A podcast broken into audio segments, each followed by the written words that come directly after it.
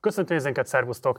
Tegnap Lengyelország választott, és tegnap este már egy eredményváró műsorra vártunk benneteket, amelyben az exit poll alapján látható eredmények alapján próbáltunk következtetni arra, hogy hogy nézhet majd ki a következő lengyel kormány összetétele. Tegnap aztán elbúcsúztunk tőletek, és ma este újra köszöntünk benneteket, hiszen mostanra már 91,9%-os feldolgozottságnál tart a szavazatok megszámolása. Ez alapján kijelenthető, hogy legalábbis az exit poll közelítőleg jó eredményeket mutatott arra vonatkozóan, hogy hogyan is döntöttek a lengyel választópolgárok. Ma este ezen adatok birtokában fogjuk elemezni, ezen adatoknak a különböző aspektusait. Egyrészt azt, hogy ebből milyen kormánykoalíció néz ki a következő időszakra, illetve hogy mit árul el a lengyel társadalomról, mit árul el a párt preferenciáiról a kialakult eredmény. Itt van velünk már Mitrovics Miklós, történész, a Nemzeti Közszolgálati Egyetem Közép-Európa Kutatóintézetének a munkatársa. Szervusz, köszönöm, hogy elfogadtad a meghívásunkat. Köszönöm szépen. És itt van velünk Újfent Tóth Csaba, a Mentat Consulting vezetője, politológus. Szervusz, Szia. Újfent. No, hát akkor először is nézzünk rá a még egyszer 91,9%-os feldolgozottság melletti eredményekre. Ugye azt lehet látni, hogy jog és igazságosság megnyerte a választást abban az értelemben, hogy a legtöbb szavazatot kapta, de hát öröm, öröm lehet az ő örömükben, hogy ez úgy tűnik, hogy nem lesz elégséges ahhoz, hogy folytassák a kormányzást, hiszen a polgári koalíció közel 30%-át hozta a szavazatoknak, a harmadik út közel 15%-át a szavazatoknak, az új baloldal is begyűjtött 8,4%-át a szavazatoknak, és a konfederáció nevű formáció is 7,2%-át nyerte el a szavazatoknak, és hát vannak még további indulók, akik nem érték el a parlamentbe, bocsánat, a szennybe jutáshoz szükséges százalékát a szavazatoknak, róluk is majd fogunk beszélni még az este folyamán. De elsőként akkor most Miklós hozzád fordulnék. A te megítélésed szerint az, amit lehetett látni már az utóbbi hetekben kifejezetten közölménykutatások, illetve az exit poll alapján, ahhoz képest mi az, amire érdemes esetleg fölhívni a figyelmet, mi az, ami radikálisan eltér, vagy, vagy legalábbis meg meglepő a végeredményt tekintve. Igen, október 1-én tartott az ellenzék egy milliós tüntetést Varsóba, és az utána... Ez tényleg volt szerinted egy milliós? Voltak olyan drónfelvételek, amin látszott, hogy nem csak az a fő utca volt tele, hanem még egy kereszt utca, ami legalább olyan hosszú volt, és még egy másik utca is. Tehát ha lehet, hogy nem egy milliós, de hogy a, a 6-800 ezer az biztos meg volt, amit a Zonet... Hát jelentős, az Igen, az jelentős megmozdulás volt, és utána mértek először olyat, Lengyelországban a kutatók, hogy akár ennek a három pártnak, tehát a polgári pártnak, pártkonglomerátumnak, a polgári koalíciónak, a harmadik útnak és a baloldalnak együtt lehet mandátum többsége. Igaz, akkor ilyen egy-két mandátum többséges jelöltek. És onnantól kezdve ugye még volt két hét, és a választások előtti héten, tehát ez, a múlt héten hét közvénykutatás jött ki, Ebből öt lényegében azt mondta, hogy most már egészen biztos, hogy ez a három párt mandátum többség az. És most, ahogy látjuk, a, a, ugye az exit poll, a ma reggel kijövő late poll, ami lényegében már a szavazatok 50%-ának a feldolgozottságával korrigált exit poll volt, lényegében megegyezik azzal, amit most látunk, még ha van is egy-egy fél százalék, százalék eltérés a pártok között, de mandátum becslésben ez nagyjából megegyezik azzal, amit csütörtökön a Kantar kutató mondott, ők mondtak 250 mandátum körüli ellenzéki többséget, ők voltak az egy, azt hiszem ebben ők találták a legjobban. Ami meglepetés volt, hogy hogy senki nem jósolt ilyen nagy részvételt. Tehát gondolom erről már tegnap is volt szó, hogy majdnem 73 százalék elment a lengyel társadalomnak szavazni. Ez 23 százalékkal több, mint 8 éve, és 12%-kal több, mint négy éve, és azt láttuk az elmúlt választásokon, meg az elmúlt elnökválasztásokon, hogy a PISZ, tehát a jog és igazságosság tudja a konzervatív vidéki szavazóit mobilizálni, de azt gondolom, hogy, és itt az volt a bizonytalanság, amikor láttuk tegnap ezeket a részvételi adatokat, hogy vajon ki mobilizál, hogy mi, miért ilyen nagy a, már délben óriási volt a növekvény, 5 órakor vagy 6 órakor még nagyobb volt, és a végén az jött ki, hogy, hogy, hogy bár belehúzott a vidék délután, de valószínűleg volt egy pont, ami után elfogytak.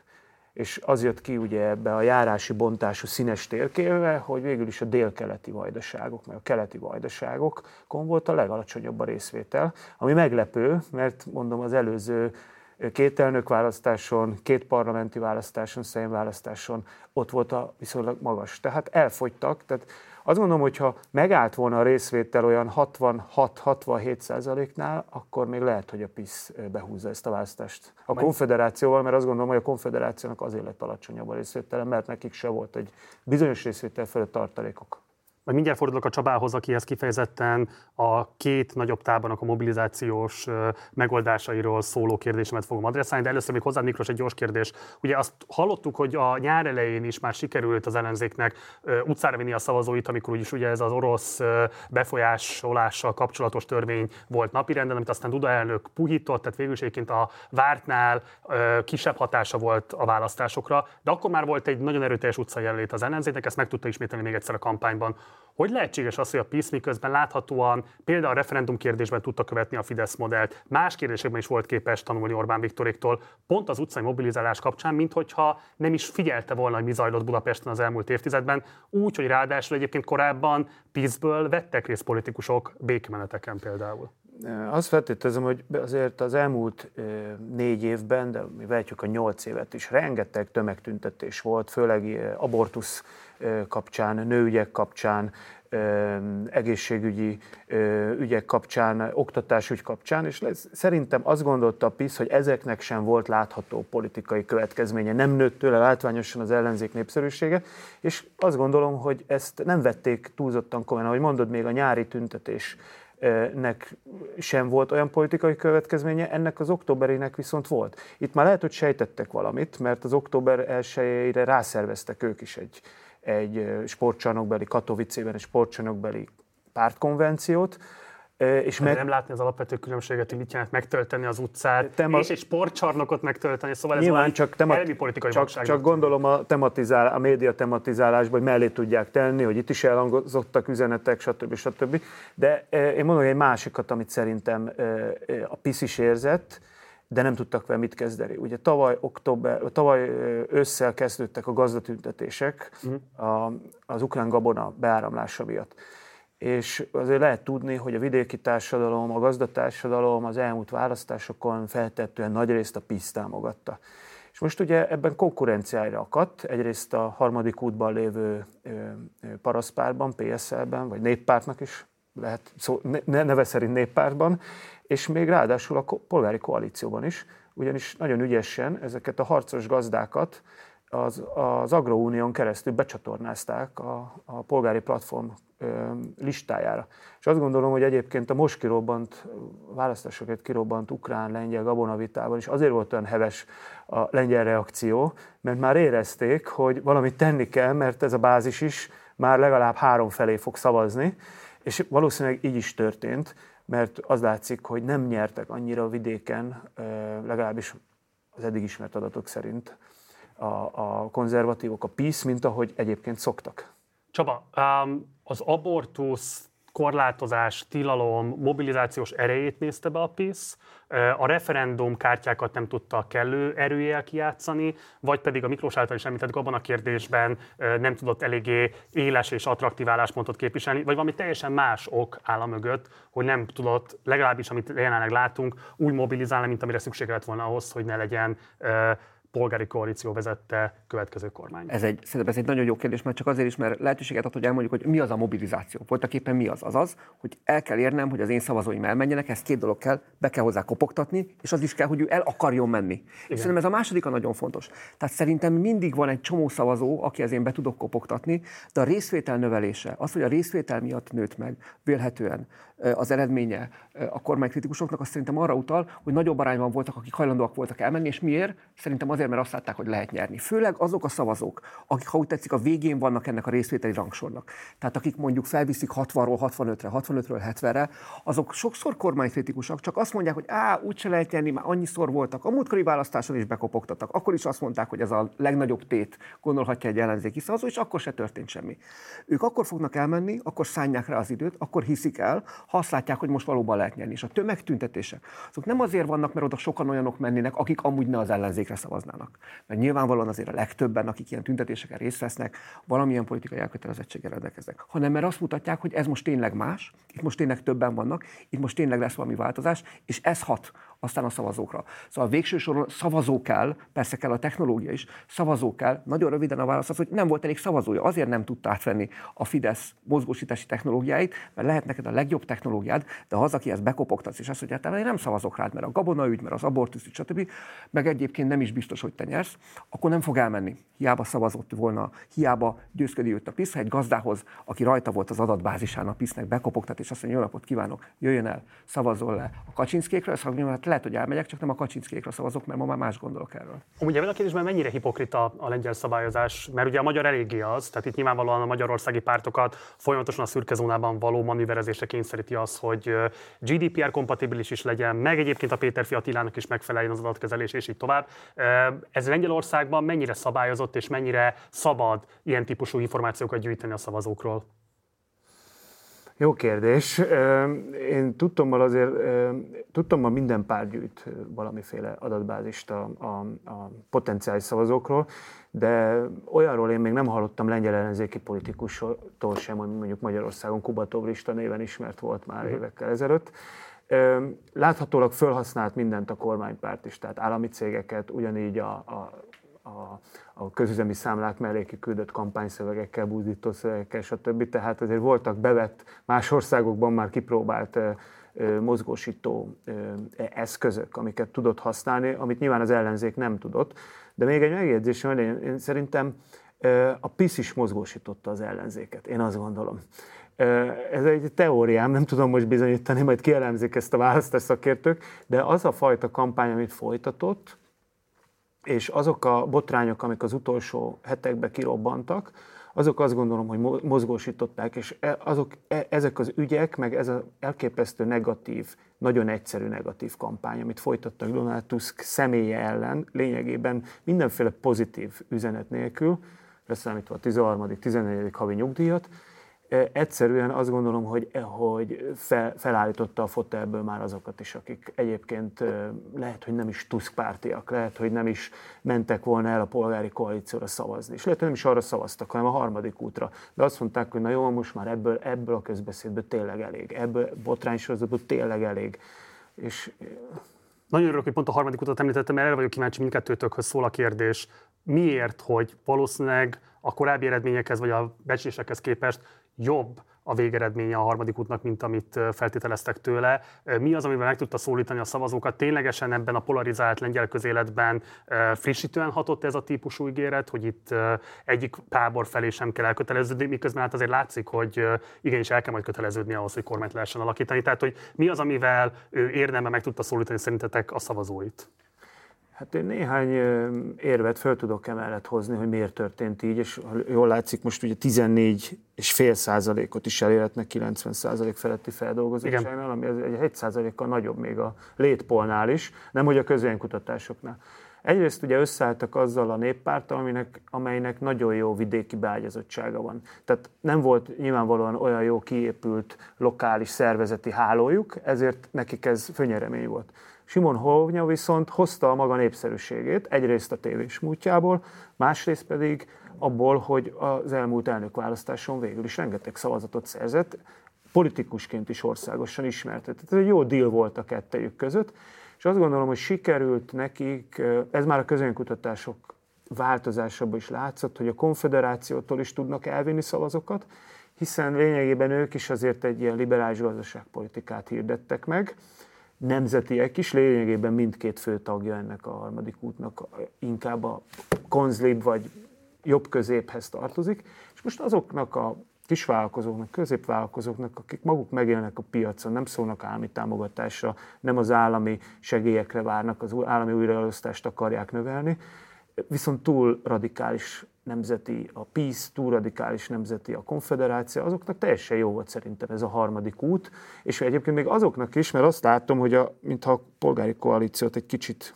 fölülmérték volna, egy két százalékkal, majd kiderül a végén, hogy mi lesz, én szerintem onnan is vittek el szavazatot. Mert azért azt el kell mondani, hogy Donald ugyan megcsinálta, amit meg kell csinálni, mondhatjuk egy kisebb csodát vitt végre, ha ez tényleg most megnyerik a választást, de azért ő, ő is egy viszonylag elutasított politikus, sőt volt idő, amikor legelutasítottabb politikus volt, még az ellenzéken belül is. E, tehát e, e, azt gondolom, hogy voltak olyan ellenzéki szavazók, vagy kiábrándult PO-sok, akik azt mondják, jó, elmegyünk, de akkor most itt ez a harmadik út, inkább ráhúzom, nagy rizikót nem vállalok vele. És még egyet mondok. Volt egy televíziós vita. A, már amikor néztem, akkor is volt egy olyan érzésem, ugye írtam is, meg mondtam is több helyen, hogy Tusk mintha alul szerepelt, alul teljesített volna. Meg volt illetődő, belezavarodott a mondataiba, nem tudta kihasználni az időkeretet, valamikor előbb befejezte, hogy ez ebbe lehet, hogy volt tudatosság.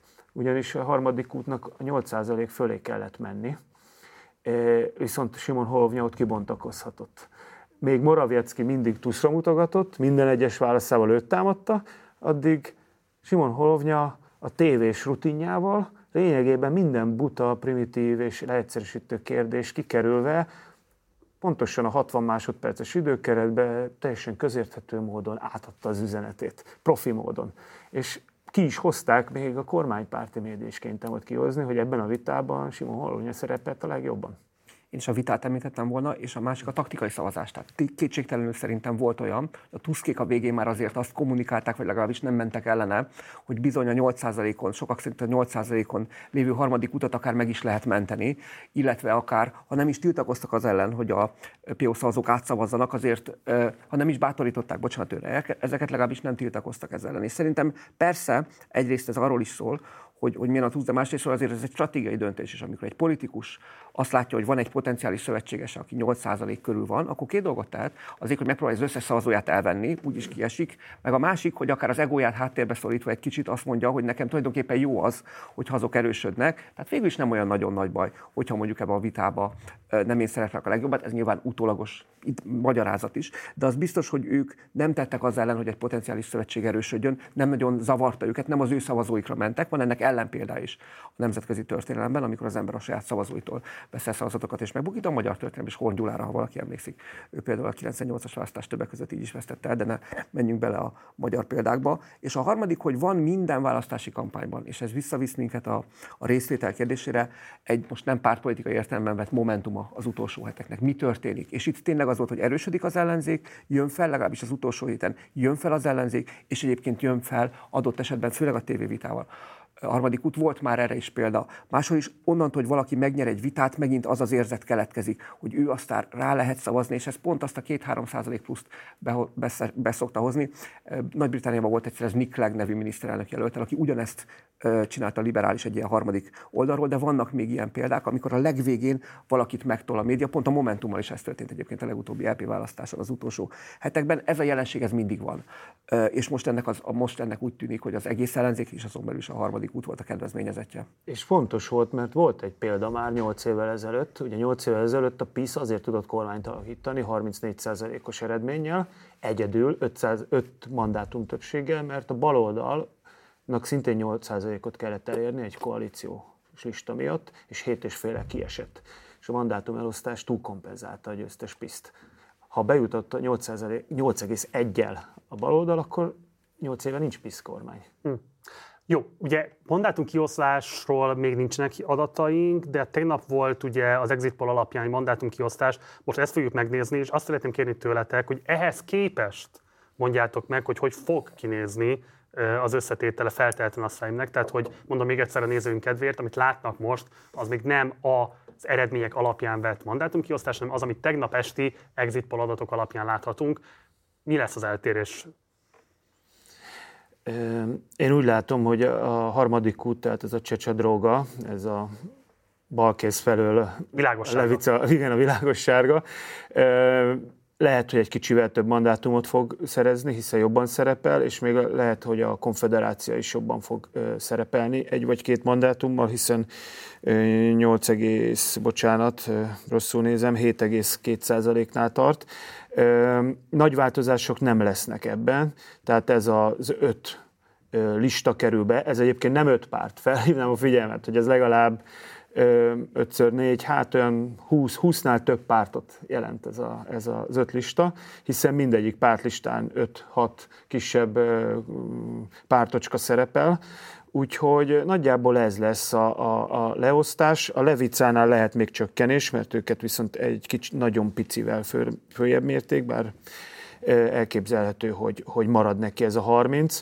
Ugye azért van különbség, ekkora különbség mondjuk a Levica és a Konfederácia között, miközben majdnem azonosan szerepeltek, tehát van köztük 1,2%-nyi eltérés mert ugye különböző méretűek a választókerületek, és valószínűleg a Levica azokban a nagyobb választókerületekben szerepel jól, ahonnan több mandátumot lehet beszerezni, nagy városok vagy nagy városi konglomerátok, Katowice környéke például, mondjak egyet. Bocsánat, csak a nézőink kedvéért én nem merek arra vállalkozni, hogy a lengyel elnevezéseket bemondjam, pláne élő adásban, de feloldanám a lengyel elnevezéseknek a, tehát elmondanám, hogy melyik mit jelent magyarul. Ugye a Levica, ők a, ők a baloldali egyesült párt, a világos sárgával már említett párt, igen, ők lennek a harmadik út.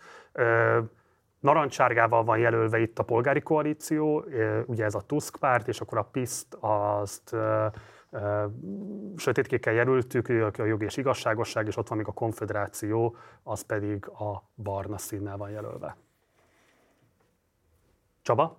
A, nagyjából ez lesz. A, ugye, ha, ha valaki a tegnapi adásban egy icipicit beszéltünk már a mandátum kiosztásról, szerintem itt a legfontosabb, hogyha majd a kormányra térünk rá, vagy a kormánykoalícióra, az ugye a belső arányai Igen. a kormányzó többségnek. Általában Nyugat-Európa, általában a koalíciós irodalomban az a szokás, hogy valaki nagyjából annyi miniszteri tárcát kap, amennyi aránya van a kormánykoalíción belül. Tehát egyáltalán nem mindegy, hogy mondjuk a vezetőpárt az kétszer akkora, mint a második helyezett, vagy két és félszer akkora, mint lett volna. Hogy egyébként Szabó szerepelnek szerintem itt egy, egy persze Tusk lesz a miniszterelnök, de egyáltalán nem egy olyan mértékben KO dominált, vagy polgári koalíció által dominált kormány lesz majd, mint ami akkor lett volna, hogyha ezek nagyon kicsike pártok, mint amihez hozzászokhattunk volna.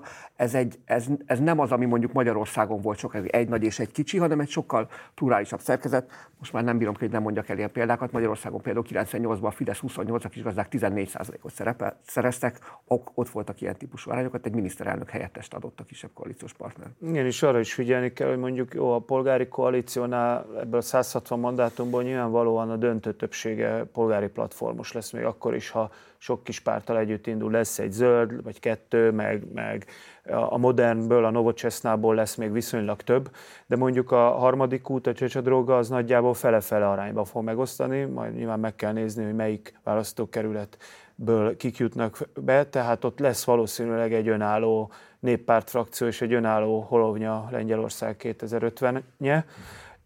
A Levicána nem tudjuk, ők szerintem egy frakciót fognak, legalábbis logikus lenne, ha egy frakciót alkotnának, hiszen ott valószínűleg nem is tudnak többet, hiszen ott egy-két fő fog bejutni a kisebb baloldali pártokból. Tehát valószínűleg a kormányalakításnál is úgy fog eldőlni, hogy azért a kormány magját a polgári platform fogja adni, és, és a harmadik útból pedig nyilvánvalóan a néppárt és a, és a, a Holovnya pártja fogja adni, hogy persze milyen tárcák, hát nyilván a néppártnál mondjuk lehet tudni feltehetően ilyen agrárvidékfejlesztésre mennek rá a baloldal nyilván valami munkaügy, társadalompolitikával kapcsolatos tárcákra fog rárepülni. Holovnyáról el tudom képzelni, hogy egy külügyi tárca szimpatikus lenne neki, bár meg kell jegyeznem, hogy itt megmondhatod, hogy biztos Tusk lesz a miniszterelnök. Hát azért délelőtt voltak itt ajánlattevések. Persze, persze. A PISZ ugye belengetett egy miniszterelnöki széket a Holovnyának hátál, és a, ő ugyanezt visszautasította, na de akkor most a másik oldalon honnan kezdődik a licit? Ki ki, hogy kifejezetten ezért is tehette meg ezt a PISZ? Nem kizárt. Jó, egy picit beszéljünk arról, hogy a PISZen belül milyen átrendeződéseket hozhat ez, ez a, hát mindenképpen most már talán mondhatjuk azt, hogy vereség számba menő eredmény. Ez Kaczynski székére bármit jelente, Morawiecki-re nézve bármit jelente. Igazából szerintetek ki fogja elvinni ilyen szempontból a balhét a párton belül? Csaba? Ugye a, a lengyel pártok belül az, az meg, a, meg a, a, főleg a, egy olyan párt, ahol a Kaczynski úgy, úgy játszik döntő szerepet, hogy igazából ennek a nyilvánosság előtt legalábbis zavaros, zavaros az értelmezése, mindig nehéz megmondani.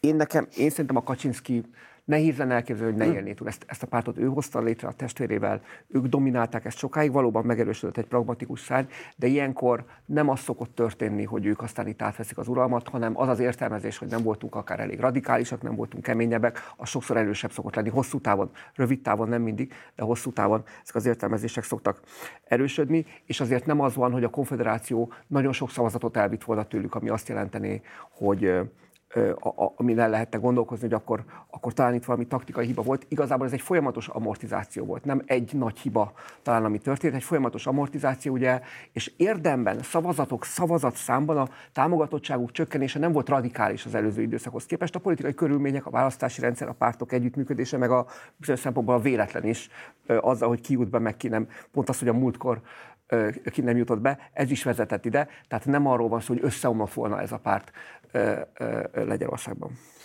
Én is azt gondolom, hogy majdnem hozzák, legalábbis az eddigi adatok szerint. Hát most már 7 millió fölött van a szavazat számuk, és 94%-os a feldolgozottság, tehát a 8 millió 50 ezer körül volt négy éve a szavazat számuk, az ugye nagyon jelentős volt, mert 8 éve 5 millió körül volt, tehát majdnem 3 milliót rádobtak, most ezt a 8 milliót megőrizték, nem pontosan megőrizték, mert az exitból is tudjuk, hogy vesztettek is, de jöttek új szavazók is, de végül is hozták ugyanazt az eredményt, csak ez most kevés ilyen magas részvétel mellett a kormányalakításhoz.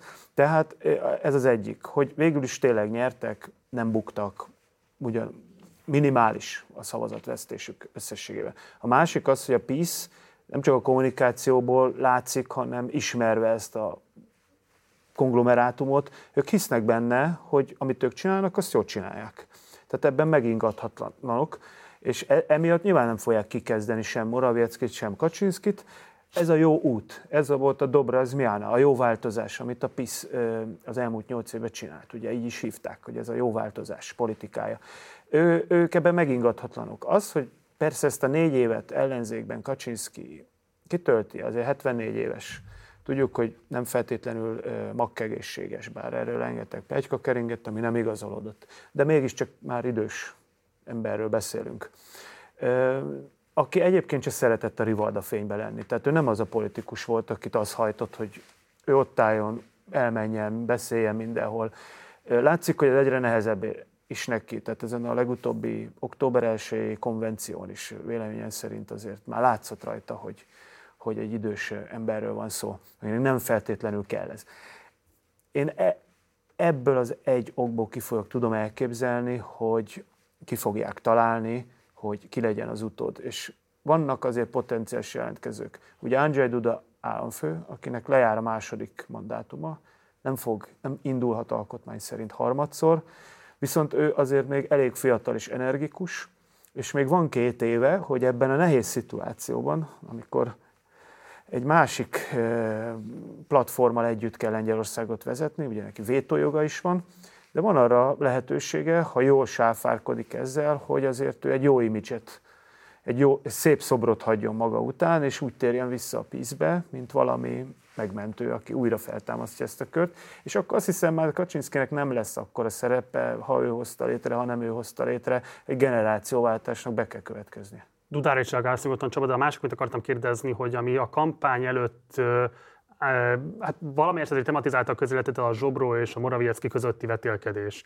Azt szerintetek most felerősödhet-e, és ha igen, akkor igazából melyik kölyük körül kristályosodhat ki egy erőközpont a PISZ Ugye Zsobró maga a igazsági miniszter, Moraviecki miniszterelnök, melyiknek van erősebb pozíciója, melyiknek van jelentősebb esélye arra, hogy újra rendezze a párton belül erőviszonyokat? Ugye Zsobró egyszer kivált a PISZ-ből, majd aztán nem jött be és visszakéreckedett a listára.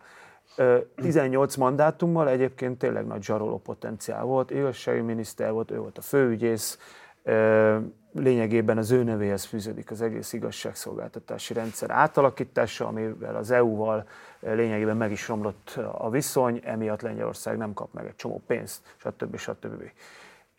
Most úgy néztem még a választások előtt, hogy eleve nem kaptak annyi jó befutó helyet az ő szuverén Lengyelország pártjából, mint amennyi. Tehát 18 mandátum még egy nagyobb siker esetén se feltétlenül lett volna meg. Én olyan 13-15-öt láttam bele, bár nem számoltam ki egyesével, mint csak úgy nagyjából néztem. Most, hogy ilyen kevés mandátum jut a PISZ-nek 200, vagy lehet, hogy 200 alatt, lehet, hogy még annyi 13 mandátumuk se lesz, tehát én szerintem ellenzékben a zsobroék szerepe nem lesz olyan nagy, legalábbis én erre számítok.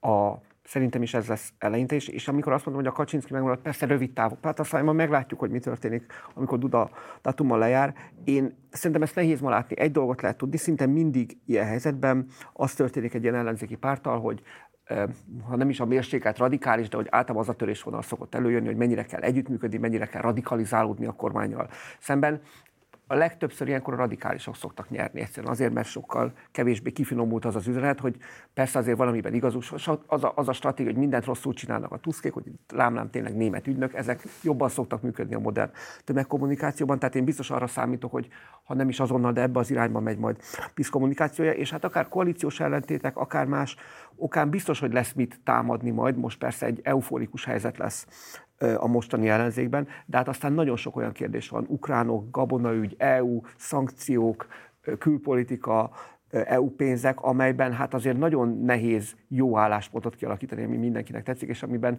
nem csak a PISZ-nek volt nehézség az, hogy minden, minden érdekcsoportot a párton belül kielégítsen valamilyen állásponttal. És akkor beszélünk a polgári koalícióról, és beszélünk Donald Tuskról. A tegnapi adás folyamán is már érintettük ezt a kérdést, hogy igazából hogyan sikerült neki ennyire méről visszajönni, nem csak abban az értelemben, hogy személyesen, hanem kifejezetten a pártja vonatkozásában. Nekünk volt egy interjúnk a Levice egyik varsói vezetőjével, aki kifejezetten elismerően beszélt Tusknak arról a szociálpolitikai fordulatáról, ami a korábbi kormányzásával szembe helyezkedve most egy sokkal kevésbé piacbarát, sokkal kevésbé az állami szolgáltatásokat leépítő politikai politikára ad valami fajta reményt, legalábbis a Levica oldaláról így nézett ki ennek az olvasata. Szóval mi az, amivel igazából Donald Tusk újra tudta fazonírozni a polgári koalíciót és meg tudta erősíteni a pártját, illetve a korábbi kormányzati teljesítményvel szembeni kritikákat, hát legalábbis megnyugtatóan el tudta rendezni és meg tudta győzni a választóknak egy jelentős részét, hogy érdemes neki bizalmat szavazni. Én is azt gondolom, hogy van egy bizonyos fordulat ebben a szociálpolitika, társadalompolitika, gazdaságpolitika terén.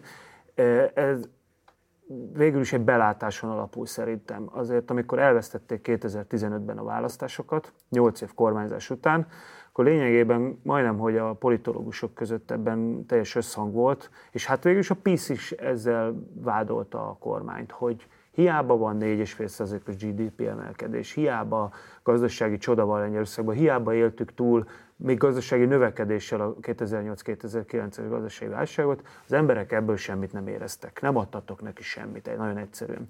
És hát ebben nagy igazság volt, és a PISZ ugye lényegében osztogatással két választást nyert. Most egyébként nem volt miből osztogatni, és nem is nagyon ígértek. Látszik is, hogy nem is nyertek. Ez is hozzájárult szerintem ehhez. De Tusk végülis nem azt csinálta, hogy a polgári koalíciónak a gazdaságpolitikáját írta át baloldalira, hanem elfogadta azt, hogy velük koalíció, potenciális koalíciós partner a baloldal. És lényegében ez a nem közös indulásnak is a lényege, hogy nagyon tudták célirányosan targetálni az üzeneteket a megfelelő célközönségnek. A baloldal vitte elsősorban ezt a nagyon baloldali társadalompolitikát, a nőügyeket, az abortusz kérdést is leginkább ők vállalták fel.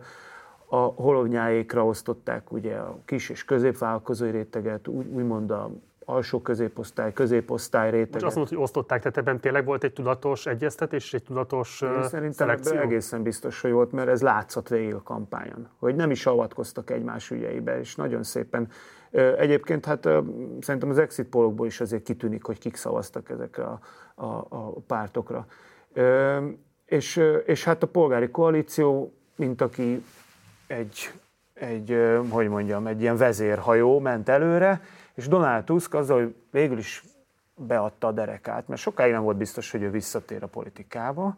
Lényegében elvállalta egyrészt a boxzsák szerepét, adott egy, egy, adott egy ellenséget a PISZ-nek, akik rá is repültek nagyon szépen.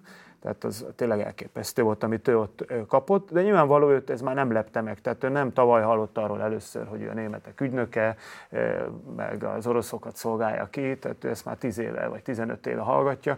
Tehát ez, ez nyilvánvaló őt nem lepte meg. A kérdés volt, hogy ő ezt egyáltalán akarja-e. És végül is azt gondolom, hogy nem nagyon volt más választása a polgári koalíciónak. Négy éve annyira kikaptak, 16%-ot rájuk vert a PISZ. Nem volt arc ennek az egésznek, nem volt, aki összefogja. Ugye vacilláltak, akkor közös lista, ne közös lista, és végül is ez szerintem egy jó, az ő szempontjukból egy jó deal született, mindenki induljon külön, mindenki vigye a saját programját, egymásét elfogadjuk. Egyébként nem nagyon támadták egymásét, pedig hát például mondjuk abortusz ügyben vannak azért feszültségek. Egy PSL-es konzervatíval azért nehéz elfogadtatni, aki ezen a platformon lehet, hogy piszessel ért teljes egészével egyet. Vagy például ugye nem emelték be a 100 pontos programba az azonos neműek kapcsolatát, legalizálás, lehető élettársi kapcsolatát, csak a sima élettársi kapcsolat lehetővé tételét, pedig volt róla szó, de aztán végül is kiderült, hogy ezt nem mindenki támogatja. Tehát volt egy egyeztetés a programok kidolgozásánál is, és hát ezért gondolom, hogy nem lesz azért olyan irgalmatlanul nehéz kormányprogramot, közös kormányprogramot elfogadni, mert azért már eddig is valamennyire koordinálták. Nyilvánvaló a végrehajtásnál lehetnek konfliktusok, hogy mégis konkrétan majd mi kerüljön bele, megszavazzák, nem szavazzák meg, de ez a jövő zenéje. Szerintem nagyon, nagyon fontos arról beszélünk, hogy Tusk egy jó politikus, és, és ezt néha elfelejtjük, hogy a politikai teljesítmény az nem mindig az, amit látunk, hogy valaki nagyon jó beszédeket tud mondani, hanem nagyon sok képességgel rendelkezik. Az első, hogy nem megsértődik a választókra, hogyha elküldik, meg nem azt gondolja, hogy a választóknak kell megváltozni, hanem ő vonja le a tanulságokat.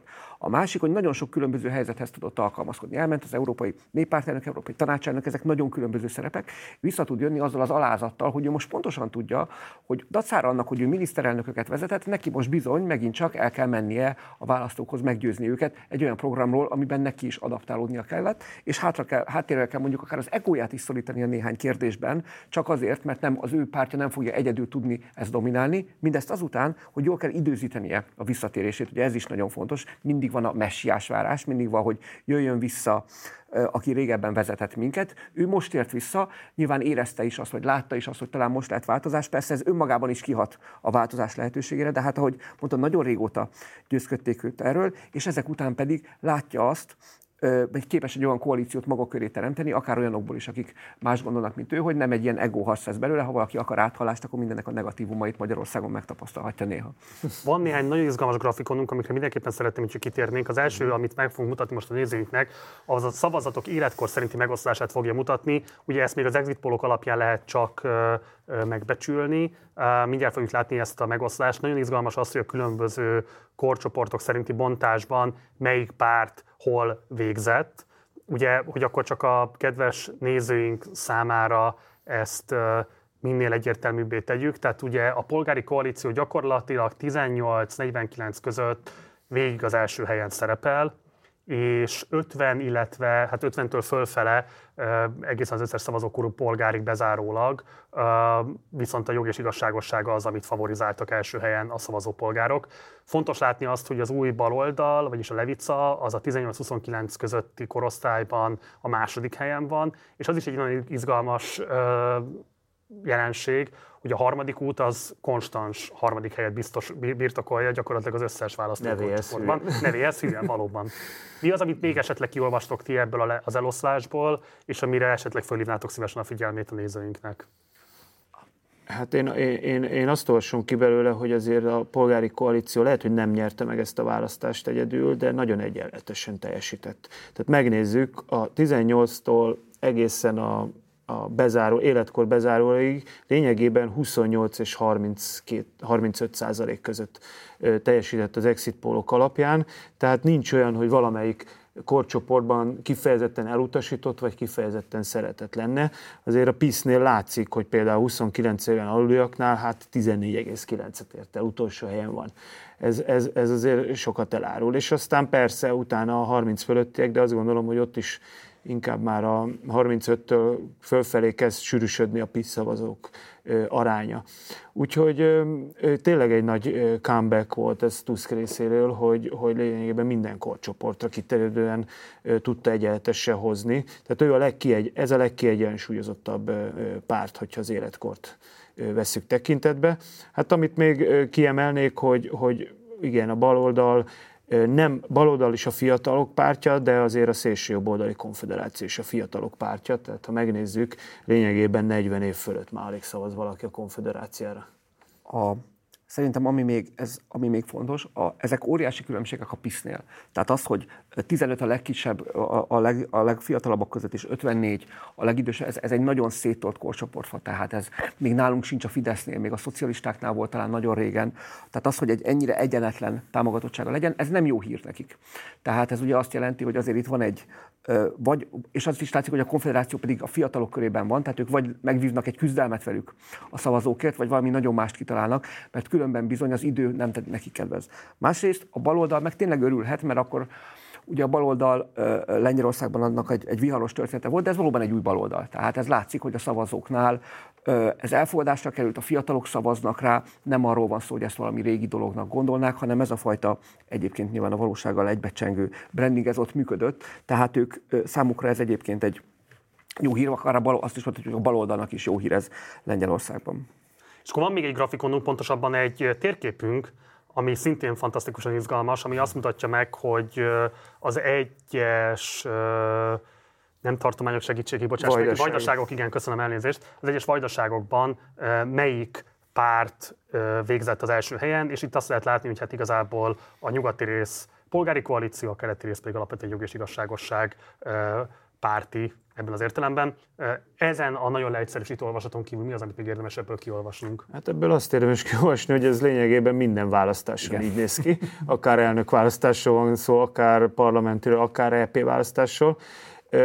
Hogy ennek mi a történelmi eredete, most itt leszámítva ezt az északkeleti felső részen található legfelső nagy vajdaságot, ez a Varmia Mazúria, amely ugye régen Kelet-Peroszország volt, és talán a második világháború kirobbanása kapcsán mindenkinek mond valamit ez a terület, meg ugye Gdańsk, ott a piros és a, a, a kék találkozásánál. Ez ugye német, de az összes többi terület, ami alatta van, az, az lényegében az egykori cári birodalomhoz tartozott. A többi része pedig Poroszországhoz és Németországhoz tartozott, Szilézia, Nyugat-Lengyelország és a, a tenger mellék.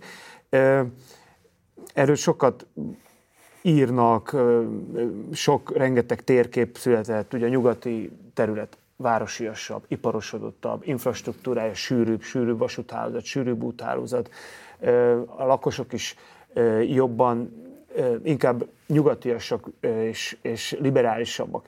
De ennek az is lehet az oka, nem csak az, hogy egykor Németországhoz tartozott, és örököltek egy fejlettebb infrastruktúrát, meg egy fejlettebb építészeti örökséget, hanem ugye ez az a terület, ahol lényegében a második világháború után keletről áttelepített lakosok élnek. Tehát itt a Sziléziában, vagy itt a, a, a nyugati tengermellék területen, itt, itt, itt nincs olyan lengyel család, aki a háború előtt ott lakott volna. Tehát ezek, a másik terület, a, a kék terület, az lényegében a lengyel magterület.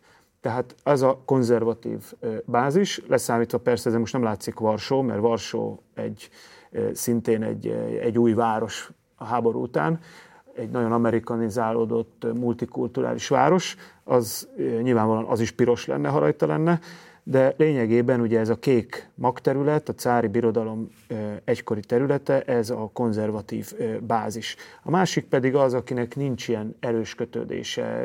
Nagyon sokáig rettegtek ezek a lakosok. 1970-ig még a németek nem ismerték el Lengyelország nyugati határait, addig úgy éltek napról napra, hát évtizedeken át, hogy, hogy lehet, hogy vissza kell költözniük az eredeti lakhelyükre, keletre, mert itt németek laktak, és majd jönnek.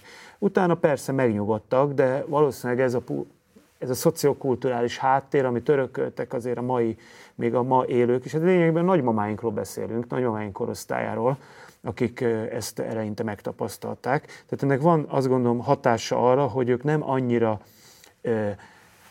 konzervatív világnézetűek, nem annyira kötődnek például a katolikus egyházhoz, és, és a földhöz, stb. stb., ahogy ebben a bázisban. Tehát ez azért egy ilyen, szinte ugye A és B Lengyelországról szoktak beszélni.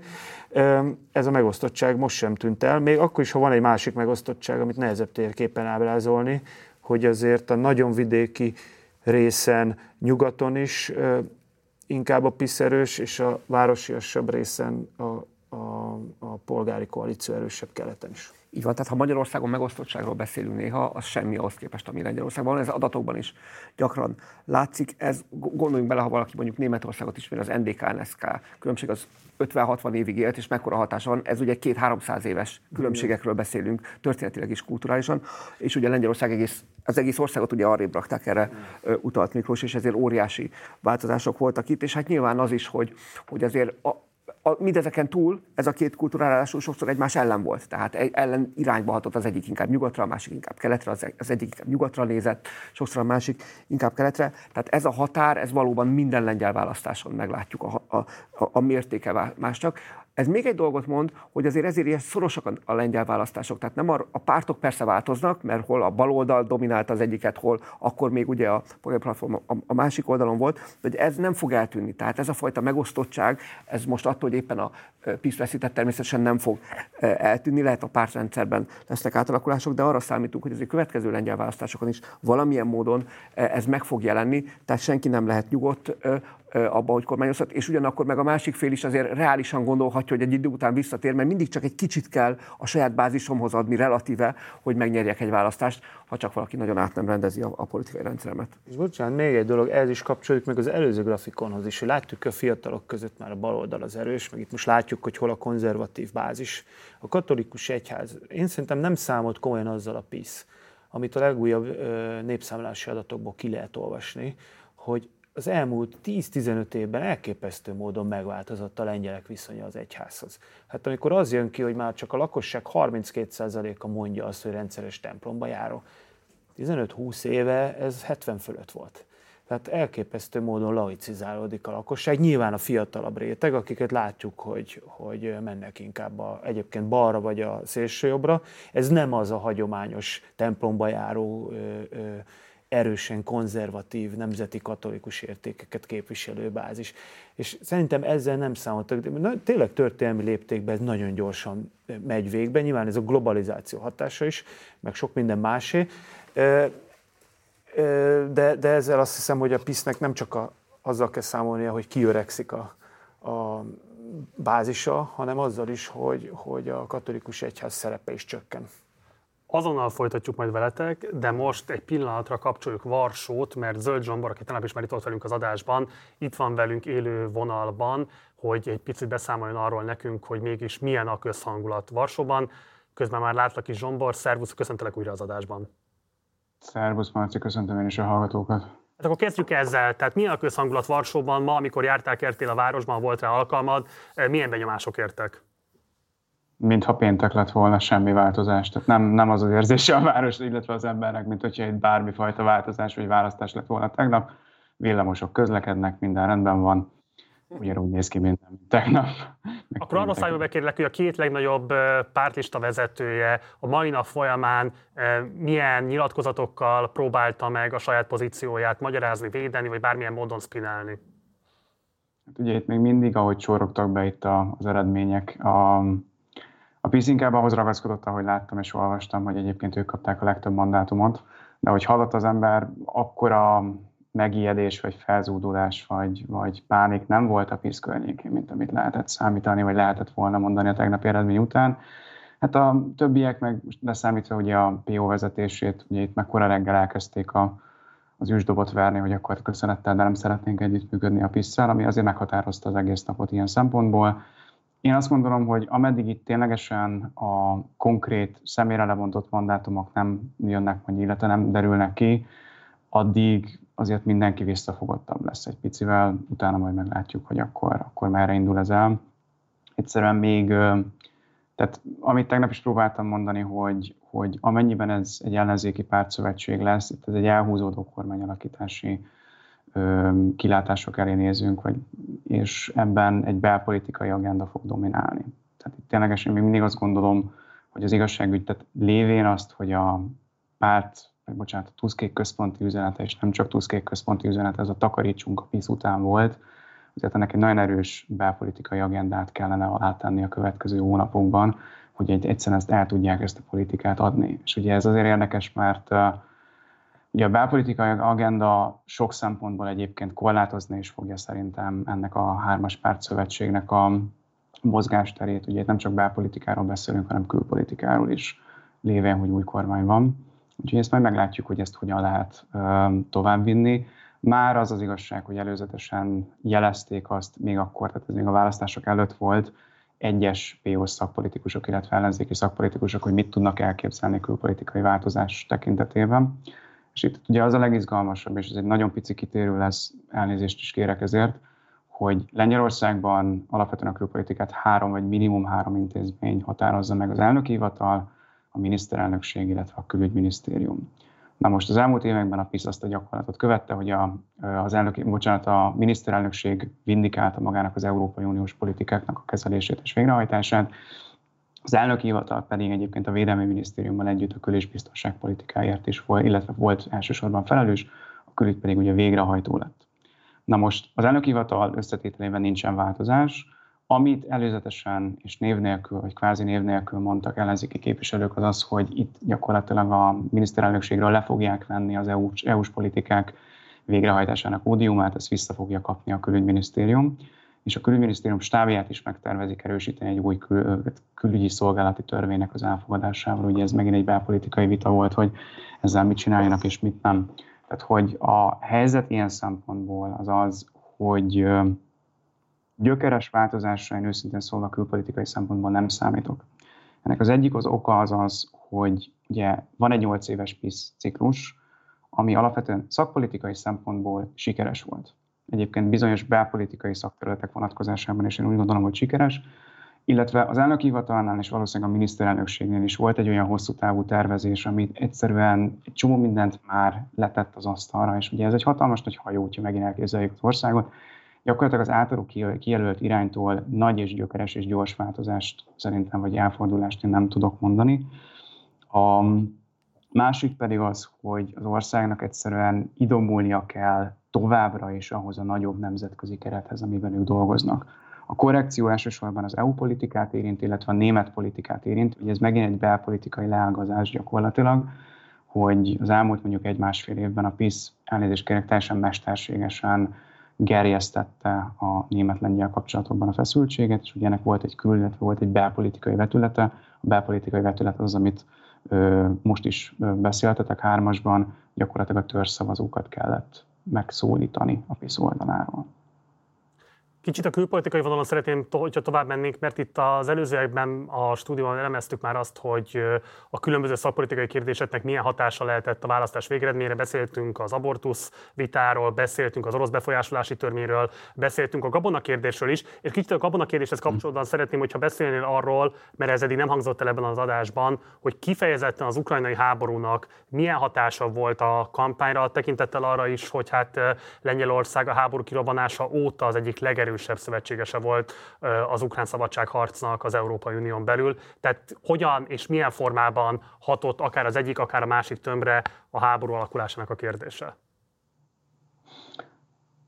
Megint odáig megyek vissza, hogy szakpolitikai kérdésekben nagyon-nagyon-nagyon kevés ember van, aki ezekről a kérdésekről is meg tud nyilatkozni ellenzéki oldalon. Egyébként ukrán vonalon van egy-két ember, akik gyakorlatilag ugyanazt hozták, mint a PISZ politikusai, Gyakorlatilag Ukrajna politika támogatásában változás nincsen. Ugyanúgy, tehát az eddigiekben ugye azt lehetett látni, hogy ugyanúgy támogatják, és, és egyébként tehát nem ellenzik a Kievnek nyújtott támogatás mértékét, legyen szó egyébként belpolitikai vagy külpolitikai szempontból, legyen szó biztonságpolitikai vonatkozásból is.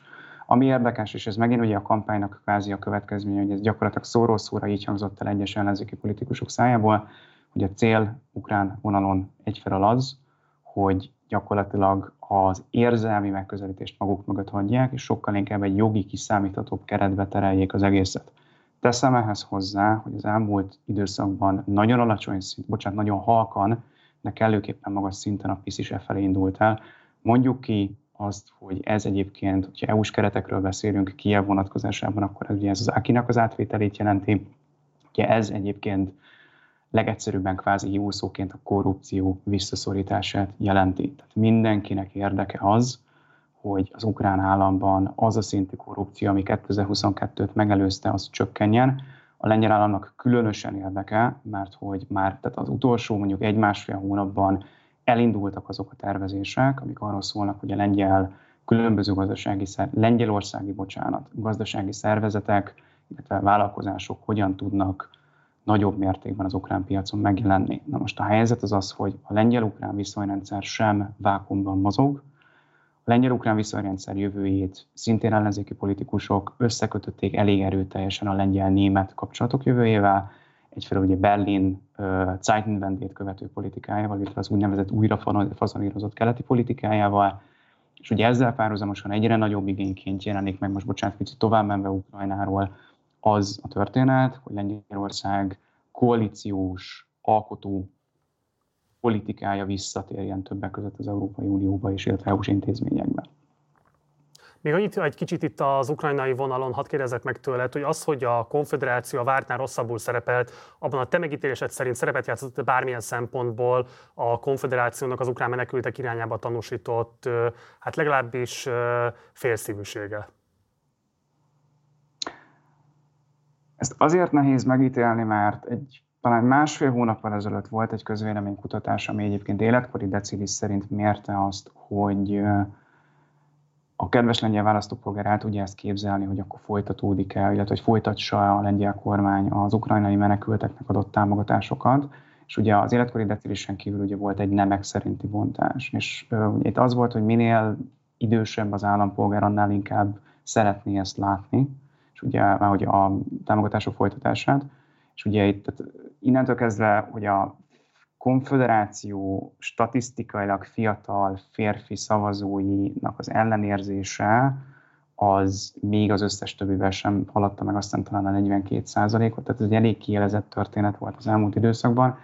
Én nem igazán láttam, tehát a konfederáció egyik legnagyobb problémája belpolitikai szempontból szerintem az volt, hogy itt is effektíve három kisebb csoportosulásról beszélünk, és nem igazán találták meg szerintem azt a definitív hangot, ami ebben a kampányban úgy tudta bevonni a bizonytalan szavazókat, hogy az elutasítottságuk csökkent. Itt Miklós említette itt a miniszterelnök jelölti vitát. Itt hadd térjek egy picit ki Kristóf Bosszákra, hogy az egyik ilyen kisebb konfederációs csoportosulás vezetőjére, aki egyébként full európér módon hát nem is Ukrajnával indított, de ahogy az egy óra vége fele közeledett, egyre többször adott olyan jelzéseket, hogy egyébként itt minden Ukrajnáról van szó. Tehát, hogy itt az első és az utolsó perc között azért lehetett látni egy picit így, hogy befűtöttek az ukrán téma alatt. Teszem hozzá, hogy ugye itt hármasban beszélgetettek a harmadik útról és a konfederációról. Nem szeretném ezt abszolutizálni, de én hallottam olyan véleményeket, amik arról szóltak, hogy ha becsukom a szememet, akkor lehet, hogy a konfederációra szavazok, de az annyira kívül van, hogy nem tudom megtenni, és nem is szeretném megtenni. Innentől kezdve a centrum. És akkor még egy záró kérdésem lesz hozzád. Donald Tusk vélhető kormányalakításával mit vársz a Visegrádi négyek működésétől? Ugye ez nyilvánvalóan folyamatos konfliktus jelenthet majd Orbánékkal, aki lehet, hogy Ficóval valamilyen szinten hangot fog találni, bár ez sem érdemes egyébként biztosnak venni, mert simán előfordulhat, hogy Ficónál is egy hasonló fordulat áll majd be, mint ami Meloninál beállt Olaszországban. Tehát ilyen szempontból nem biztos, hogy Ficó partnere lesz Orbánnak azokban az EU ellenes kirohanásaiban, amelyben nyilvánvalóan számítana az együttműködésre. Lengyelországgal nem számolhat, Csehországgal nem számolhat. Mit sejtesz, hogyan fog alakulni a v jövője? Több válaszom van erre. Az egyik az az, és ez megint egy picit technikai, hogy nagyon sok fog múlni a leendő lengyel külügyminiszter személyén. Én nem vagyok arról meggyőződve, hogy ez a külügyminiszter nem tudom, ez a koalíciós tárgyalásoknak a, a, az eredménye. Gyakorlatilag arról van szó, vagy az a fő kérdés, hogy a PO mennyire kell, hogy odaengedje az úgynevezett kulcsminisztériumi pozícióba, ugye a többi koalíciós partner. Én akit eddig kérdeztem, nem tudta azt kizárni, hogy a, a Lengyelország 2050, tehát a Hovnya féle pártból fog érkezni a külügyminiszter, aki szakpolitikus. Ugye megint ez az örök kérdés, hogy szakpolitikus szeretnénk, vagy politikai minisztert szeretnénk Mind a kettőre volt egyébként jó példa az elmúlt időszakban, tehát mint azt mondjuk politikai vezetés, hogy inkább a végrehajtó volt. Úgyhogy ez, ez, ez az első kérdés. A másik kérdés az az, hogy tehát eddig a visegrádi együttműködés fogalmazunk így, hogy jövőjének az egyik legnagyobb kerékkötője az az volt, hogy tavaly február 24-én egy elég nagy, és most elnézést megint ezért a szóért, egy rendszer szintű változás következett be, amit a rendszer fő alkotó elemei, tehát a államok, nemzetállamok úgy próbálnak meg kimozogni, hogy a kétoldalú kapcsolataikat próbálják meg a lehető legpontosabban újra definiálni, újra szabni. Mindenhol ezt látjuk. Lengyelországban is ezt látjuk, Németországban is ezt látjuk, és én azt gondolom, hogy bármifajta regionális együttműködés, egyébként az Egyesült Államokban is ezt látjuk, hogy bármifajta regionális együttműködés egyszerűen addig a pillanatig nem lehet egyszerűen definitíven meghatározható, jaj, de szép mondat volt ez, ameddig ezek a két oldalú kapcsolatok Partizán nem állnak be. Tehát ameddig a rendszer nem tudja kimozogni azokat a dolgokat, hogy például mi legyen a NATO keleti szárnyával, mi legyen Svédországgal, mi legyen Ukrajnával, milyen jövőkép van Ukrajna fele. Mit csináljuk egyébként egy Belarusszal, egy Oroszországgal, mit csináljuk egy német befolyással, addig kevesebb esélyt látok arra, hogy a regionális együttműködésekről beszélni tudunk. Ez az egyik. A másik, meg nem nevezhető PO-s és egyéb ellenzéki képviselők azt mondták, hogy ezt a koalíciós együttműködési történetet, ezt különböző regionális együttműködési formákban is szeretnék kiemelni, illetve továbbvinni. Itt a V4 az nem az egyetlen, ez az egyik a mondjuk az említett három közül, itt egyébként a Weimári háromszöget említették, illetve az úgynevezett három tenger kezdeményezést. Na most túl sok minden mozog jelen pillanatban a rendszerben. Én nem várom azt. Tehát megint az, hogy a V4-et stabilizálja a pozsonyban működő nemzetközi visegrádi alap. A V4 köszöni szépen ilyen szempontból teljesen jól el van, a politikusok nem fognak azzal foglalkozni. Évente odaadják azt a 2,5 millió eurót per ország, amivel ugye a szervezetet működtetni lehet, az intézmény csinálja a csereprogramjait, csinál mindent, ők köszöni szépen elvesznek. A kérdés, hogy a felső vezetők ehhez hogy fognak hozzáállni, a kérdés, hogy az a, tehát a v egy olyan kihasználása, ami ugye elsősorban ugye az Európai Unió keretén belül jelent meg az elmúlt években, hogy fog alakulni, ennek ugye van egy Európai Uniós eleme, ami szerintem ebben a pillanatban lévén következő évben még európai parlamenti választások is lesznek, nem megmondható pontosan. Nem tudok ezzel kapcsolatban mit mondani. Szerintem itt gyökeres változás nincsen, ez egy lassú folyamat lesz, Kérdés egyfelől a személyes elköteleződés, és kérdés az, most Lengyelországról beszélve, hogy a V4-et eszközként milyen közép-hosszú távú vagy hosszú távú cél elérésére kívánják felhasználni. Zöld Zsombor, nagyon szépen köszönöm, mindezt elmondta nekünk, Varsóba jelentkeztél be az előző percekben. Köszönöm szépen a mai és a tegnapi közreműködésed is. Minden jót, neked várjuk vissza az adásba később. Köszönöm.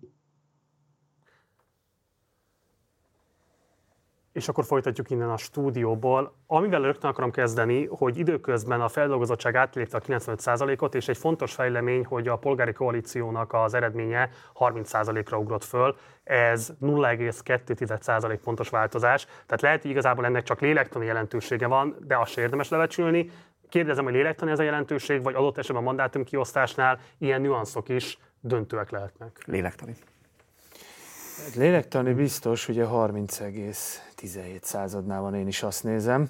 És azt nézem, hogy igazából itt az előbb azt mondtam, hogy a PISZ-nek meg lesz a 8 millió szavazata, nem lesz meg. Nem lesz meg. Nagyon messze lesz tőle, és 7 millió 267 ezernél van, és 6 millió 93 ezernél van a, a polgári koalíció, ami, ami egy, egy komoly, komoly hajrá lett a végére és majdnem 3 millió szavazat, 2 millió, 2 millió 915 ezer a harmadik út, ami szinte egy fantasztikus eredmény. Még 5 százalék ugye rájön, de ebből már biztos, hogy nem lesz 8 millió piszes szavazat, úgyhogy nagyon, nagyon érdekes eredmény. Azt hiszem, hogy felülmúlt a, a, a, tehát ez a legoptimistább közönkutatási eredmény, ami, ami bejött a Zsomborral folytatott beszélgetés alatt akkor éreztették a legélénkebbnek, amikor az esetleges minisztériumok kiosztásáról beszéltünk Zsomborral.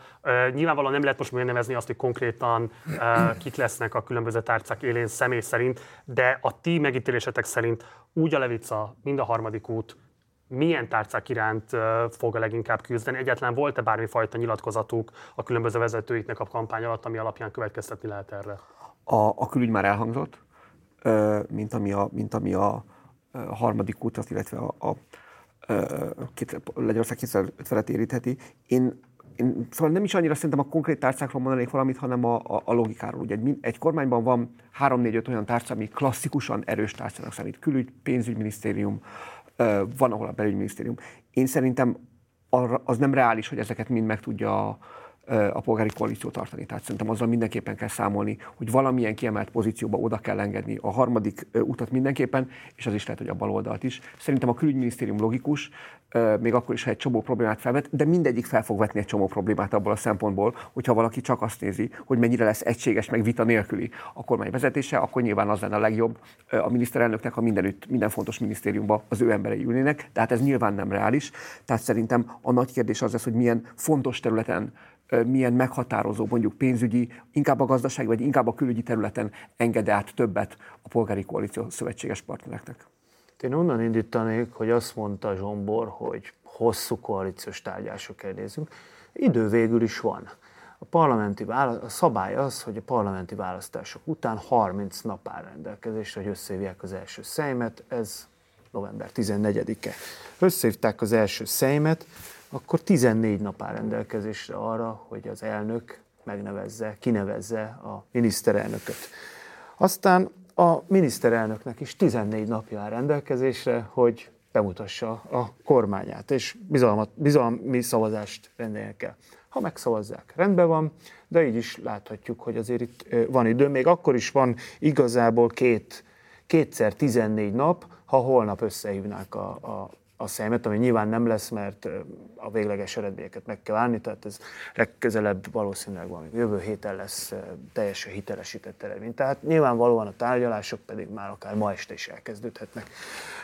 Ha adott esetben Mateusz Moravieckit kéri föl Andrzej Duda kormányalakításra, akkor újabb két hetet nyer igazából az ellenzék, mert nyilvánvalóan ő nem fog tudni többséget szerezni a szemben, legalábbis a jelenlegi nyilatkozatok alapján erre következtethetünk, tehát akkor a Szejm elnöke, nyilvánvaló közben a mandátum többsége rendelkező pártok meg fognak választani egy Szejm elnököt, majd a Szejm elnöke fogja felkérni Donald Tuskot kormányalakításra, akinek újabb 14 napja van erre, hogy bemutassa a kormányát. Szóval lehet elhúzni, de erre lehetőséget is ad igazából a lengyel választási törvény. Nem hiszem egyébként, hogy ez ennyire el fog húzódni, ez senkinek se érdekel, se a PISZ-nek, se az elnöknek, nyilvánvalóan se az ellenzéki pártnak, és legfőbbképpen a lengyel államnak és gazdaságnak nem érdeke, de van rá lehetőség. Én nem vagyok ennyire pessimista azzal kapcsolatban, hogy itt három nagy konglomerátumnak, vagy négynek osszuk a harmadik utat ketté, meg kell egyeznie. Ezek a pártok hosszú idő óta együtt politizálnak, hosszú idejük volt arra, több hónapuk, éveik voltak arra, hogy egyeztessék a platformjaikat, nagyjából szerintem pontosan tudják, hogy ki mire fog igényt tartani. Most lehet, hogy az eredmények láttán egyeseknek megnőnek az igényei, mások meg visszább húzódhatnak. Én szerintem is mindenki fog kapni miniszteri tárcát. Donátus kormányzott már koalícióban a PSL-lel, Nyilván nem ennyi pártot kellett összehangolni, de akkor is mindig meg tudtak állapodni. Azt gondolom, hogy igen, itt a, a, az, hogy a, a, az, amiről Zsombor beszélt, hogy a külügyet lényegében tényleg három intézmény is viszi Lengyelországba, ez nem csak ebben sajátos, hanem most abban, hogy az is elképzelhető, hogy Andrzej Duda más külügyet visz, mint amit fog vinni a kormány miniszterelnöke és külügyminisztere. Mert hát miért ne? Nyilvánvalóan vihet, vagy legalábbis vannak olyan fórumok, mondjuk ha csak a regionális együttműködéseket nézzük, a Visegrádi együttműködésnek is van olyan intézmény, amikor az elnökök találkoznak. A három tenger kezdeményezésben elnökök találkoznak, a bukaresti kilencekben elnökök találkoznak, a Weimári háromszögben elnökök találkoznak, ahol Andrzej Dudét nem feltétlenül fogja kötni a kormány álláspontja bocsánat, egy újabb lélektaninak tűnő momentum, hogy a 96% fölötti földolgozottságnál a jog és igazságosság 36% alá csökkent. Ez persze még alakulhat. Van két grafikonunk, amit szeretném mindenképpen, hogyha elmondanátok, hogy mit olvastok ki belőle. Az egyiket az Exit Poll-lal egy időben készítette az OGV Pro, amiben azt kérdezték az Exit Poll-nál a pártpreferenciákat, vagy hát pontosabban a szavazati megoldásaikat megosztó választópolgárokat, hogy szavaz, vagy nyilatkozzanak igazából, hogy melyik ügyet tartották a legfontosabbnak a szavazásnál. Itt azt lehet látni, hogy hogyan oszlottak meg a válaszadások. Ugye dominál a gazdasági helyzet, az derül ki, hogy ezt negatívan vagy pozitívan értékelték, erről lesz egyébként egy következő táblázatunk, amit meg tudunk majd nézni. Az abortusz és a nőjogok nagyon erősen megjelent, láthatóan a, a, a, a szavazók körében. Az állam biztonsága, amit nyilván sokféleképpen lehet értelmezni, a jogállamiság helyzete, a bíróságok helyzete, a bevándorlás és a menekültek elosztás alapvetően egy kisebb részt mozgatott meg, nagyjából azzal megegyező rész az egyház szerepe az államban, illetve a kormánynak a botránya és köztük is kiemelten a vízum botrány, és az állambiztonságánál alapvetően a orosz, vagy hát az ország önrendelkezési képességét, az orosz fenyegetettséggel szembeni állnálló képességét érdemes alapvetően értenünk. Hogyan értékelitek ezt, és mit olvastok ki belőle? Valószínűleg kinek a témái tudták a legjobban megmozgatni a választókat, Csaba? Hát szerintem ez, e, e, ebből az abortusz nőjogok kérdés az, ami, ami nagyon fető. A gazdasági helyzet, hogy vannak olyan dolgok, amiket a választók általában mindig mondanak gazdaság. Nyilván a háború miatt is ilyen magas a biztonság, de a gazdaság persze néha infláció, néha növekedés, de az, hogy a gazdasági kérdések fontosak egy választáson, ez mindenképpen így van. Az, hogy a biztonsági kérdések egy háború idején fontosak, az mindenképpen így van. Az, hogy a menekültek kérdése, vagy az abortusz kérdése fontos, ez az nincs, az nem evidencia, tehát az már attól függ, hogy a politikai szereplők mit tudnak ebben tematizálni, és egészen egyszerűen látszik, hogy a, a, a kormányoldal által akart bevándorlás menekültek kérdése sokkal kevésbé tematizálódott, mint a paradox módon persze szintén a kormány által de tematizált, vagy a kormány által létrehozott helyzet az abortusz ügyében, ami nyilván azért inkább az ellenzéknek kedvezett ebben az időszakban. Ez jól mutatja szerintem, hogy itt például talán jól, jól politizált, vagy sikeresebben politizált az ellenzék. Én azt gondolom, hogy az abortusz nőjogokat érdemes összevonni az egyház szerepe az államban, hiszen ez a kettő azért nagyban összefügg, tehát ezzel az egész konzervatív eh, politikával, amit a PISZ folytatott, és akkor látszik, hogy valószínűleg ebben a kérdésben tényleg elszámították maguknak, hogy ennek ilyen mozgósító ereje van, hogy valaki tényleg ilyen ügyek miatt megy el. Tehát ezt összeadjuk, azért látjuk, hogy ez bőven 20% fölött van. Mm. Ami még érdekes számomra az utolsó, hogy mondjuk a vízumbotrány 8,9% mert olyan közönkutatások jöttek ki egyébként, hogy a lakosság 20%-a nem is hallotta a vízumbotrányról. Ezek szerint azért mégiscsak azok hallottak, akik, akiknek ez elég volt ahhoz, ez hogy... Két valakinek, hogy meséld el a nézőinknek, hogy pontosan mi ez az ügy. Igen, ez a választások előtt nem sokkal robbant ki az ügy, amikor kiderült, hogy a lengyel külügyminisztérium egy kiszervezett cégen keresztül legalább 250 ezer vízumot adott ki ázsia és afrikai polgároknak amivel be tudtak utazni Lengyelországba, és hát így az Európai Unióba. Majd aztán később kiderült, hogy ez az elmúlt nyolc évre visszavetítve akár két millió is lehet. És aztán persze ezt göngyölítették tovább, hogy igazából egy kiszervezett indiai cégen keresztül mindenféle gyanús körülmények között, hogy botokat küldtek az online kitöltés irányító programra, majd amikor nem sikerült a, a kérelmüket elküldeni, akkor megkeresték őket, és x ezer eurója vagy dollárért lehetett egyébként vízumot venni, tehát egész elképesztő történetek jelentek meg a sajtóban erről, hogy hogyan adták, vették a lengyel vízumokat.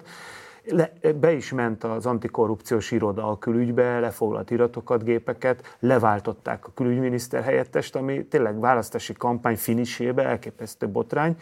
Persze a, a, a köztelevízió erről nem nagyon tudósított, de mégis azt láttam, hogy 8,9% azt mondta, hogy őt ez mozgósította abban, hogy, hogy elmenjen szavazni, és akkor nyilvánvalóan itt más botrányok is voltak, tehát itt a, a a, ugye a öt nappal a választás előtt mondott le a vezérkari főnök és a szárazföldi műveleti parancsnok, mint kiderült, szintén egy ilyen belső feszültségben telt be a pohár, hogy a, a Marius Blas védelmi miniszter átnyúlt folyamatosan a tábornokok felett, itt legutóbb az izraeli evakuáció kapcsán, és egyébként is a PISZ előszeretettel használta a politikai célokra a hadsereget az egész kampány során. Tehát, hogy itt több olyan botrány robbant ki az utolsó hetekben, ami, ami láthatólag megmozgott, és szerintem ez a 8,9% ez, ez elég jelentős mobilizáció. Ha, ha ezek nincsenek, akkor lehet, hogy most egy, egy alacsonyabb részvételről beszélünk, és lehet, hogy arról beszélünk, hogy a PISZ hozta a 8 millió, 8 millió 100 ezer, 200 ezer szavazatát, és megnyerte a választásokat. Tehát erre mondom, hogy itt rengeteg hiba, hibát követett el a PISA kampány alatt, ezzel, hogy csak negatív kampányt folytatott szinte kizárólag, és nagyon kevés volt a pozitív üzenet, és a botrányai, ami, ami, ami el, aminek egy része egyébként elkerülhető volt, vélemény szerint. És akkor a gazdasági helyzettel kapcsolatban van egy további ábránk, amit szintén az OGB Pro készített, amiben hát jobban megérthető válik, hogy mit értettek ez alatt alapvetően a választópolgárok. Itt azt kellett egy skálán meghatározniuk, hogy kifejezetten rosszabbul, vagy kifejezetten jobban élnek-e, mint 8 évvel ezelőtt. Hát eléggé meggyőző, nagyjából felénél valamivel többen gondolják azt, hogyha összeadjuk a különböző számokat, hogyha az ugyanúgy a teszt kicsit ilyen semlegesnek veszük, akkor nagyjából kiegyenlített lehet látni. Tehát kifejezetten rosszabbul és az inkább rosszabbul együttesen az 47% fölött van, az inkább jobban, kifejezetten jobban pedig összességében egy ilyen 20 37 százalék, bocsánat, 36-37 százalék közötti. Igen, hát Lengyelországban is az infláció elszaladt, 18-19 százalék volt február környékén, majd egyébként most a választások idejére visszavitték ilyen 5 százalék, 5-6 százalék körül, tehát igazából ez kezelte a kormány, csak hát a társadalom érzete az volt, hogy egyrészt elszaladt az infláció, jött a drágulás, főleg az energiaárak, szaladtak el nagyon, miközben a fizetések ezt nem követték, és hát e, ez az elmúlt egy évben zajlott le lényegében, tehát a lakossági percepció nyilvánvalóan rosszabb volt egyébként. A lengyelek egyébként is nagyon szeretnek panaszkodni, tehát ez, ez megfigyelhető, valaki kicsit húzamosabb időt eltölt lengyelek között, hamarosan előkerül a panaszkodás az, hogy Lengyelországban minden milyen drága, meg minden milyen rossz, meg stb. Miközben egyébként hát ha összehasonlítjuk őket más régióbeli államokkal, akkor ez egyáltalán nem állja meg a statisztika helyét, de mégis van ez az érzet, és ez, ezt én is tapasztaltam az elmúlt egy évben, hogy nagyon sokan panaszkodtak arra, hogy, hogy rosszabbul élnek, tehát ez, ez, az, ez a felmérés ez egyáltalán nem lett meg. A, most muszáj, hogy előjöjjön belőlem a politológus, mert a mert annélkül, hogy látnánk részletes adatokat, hogy ez hogy volt régebben, meg ki mit gondol, nehéz értelmezni, ugye 19% mondja, hogy kifejezetten jobban él, azt vélelmezném én, lehet, hogy rosszul vélelmezném, hogy azért ők inkább a nagyobb városokban volnak, ahol meg az ellenzék tarolt. Tehát ha csak azt nem gondoljuk, hogy kifejezetten olyan erős a pártpreferencia, hogy a vidékiek mondták, hogy kifejezetten jobban élnek, akkor ezt ö, érdemes kontextusba tenni. Magyarországon sose több 30%-nál az, aki azt gondolja, hogy jobban él egyébként. Tehát uh-huh. még mhm. kevesebb szokta azt mondani Magyarországon, és mégis a kormányoldal remekül van. Érdemes lenne ezt majd megnéznünk, és valóban ez azt jelzi, hogy azért nincs, egy, nincs, egy, nincs többsége annak, annak semmiképpen nem volt, hogy jobban élnek a lengyelek, de hát ugye Lengyelországban is sokszor volt azért, hogy nem az biztosította a kormány erejét, hogy az országban mindenki mögötte volt, hanem hogy meg az ellenzéke megosztott volt. Ez most is így volt, tehát elég lett volna a jobban élők becsatornázása, csak hát ez nem, csak hát mégsem voltak elegem.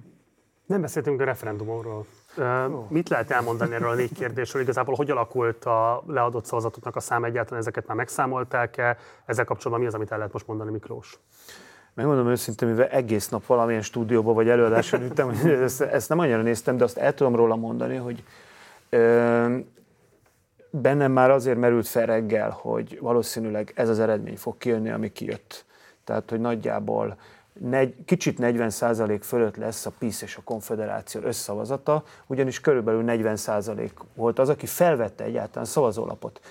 Ez azért voltam ebbe egészen biztos, nem tudom, hogy a nézők tudják-e, ez nem arról szólt, hogy, hogy elsúnyogok, nem veszem föl, vagy nem töltöm ki, bedobom, hanem azt meg kellett tagadni. Arról ott a bizottság előtt nyíltan állást kellett foglalni alá kellett írni, hogy én nem veszem fel. Ugyanis attól érvényes egy népszavazás, hogy a választópolgároknak a fele plusz egy elmegy szavazni. És a három ellenzéki párt felszólította a szavazóit, hogy ne vegyék fel, egyáltalán ne vegyék fel, ne legyen érvényes ez a szavazat.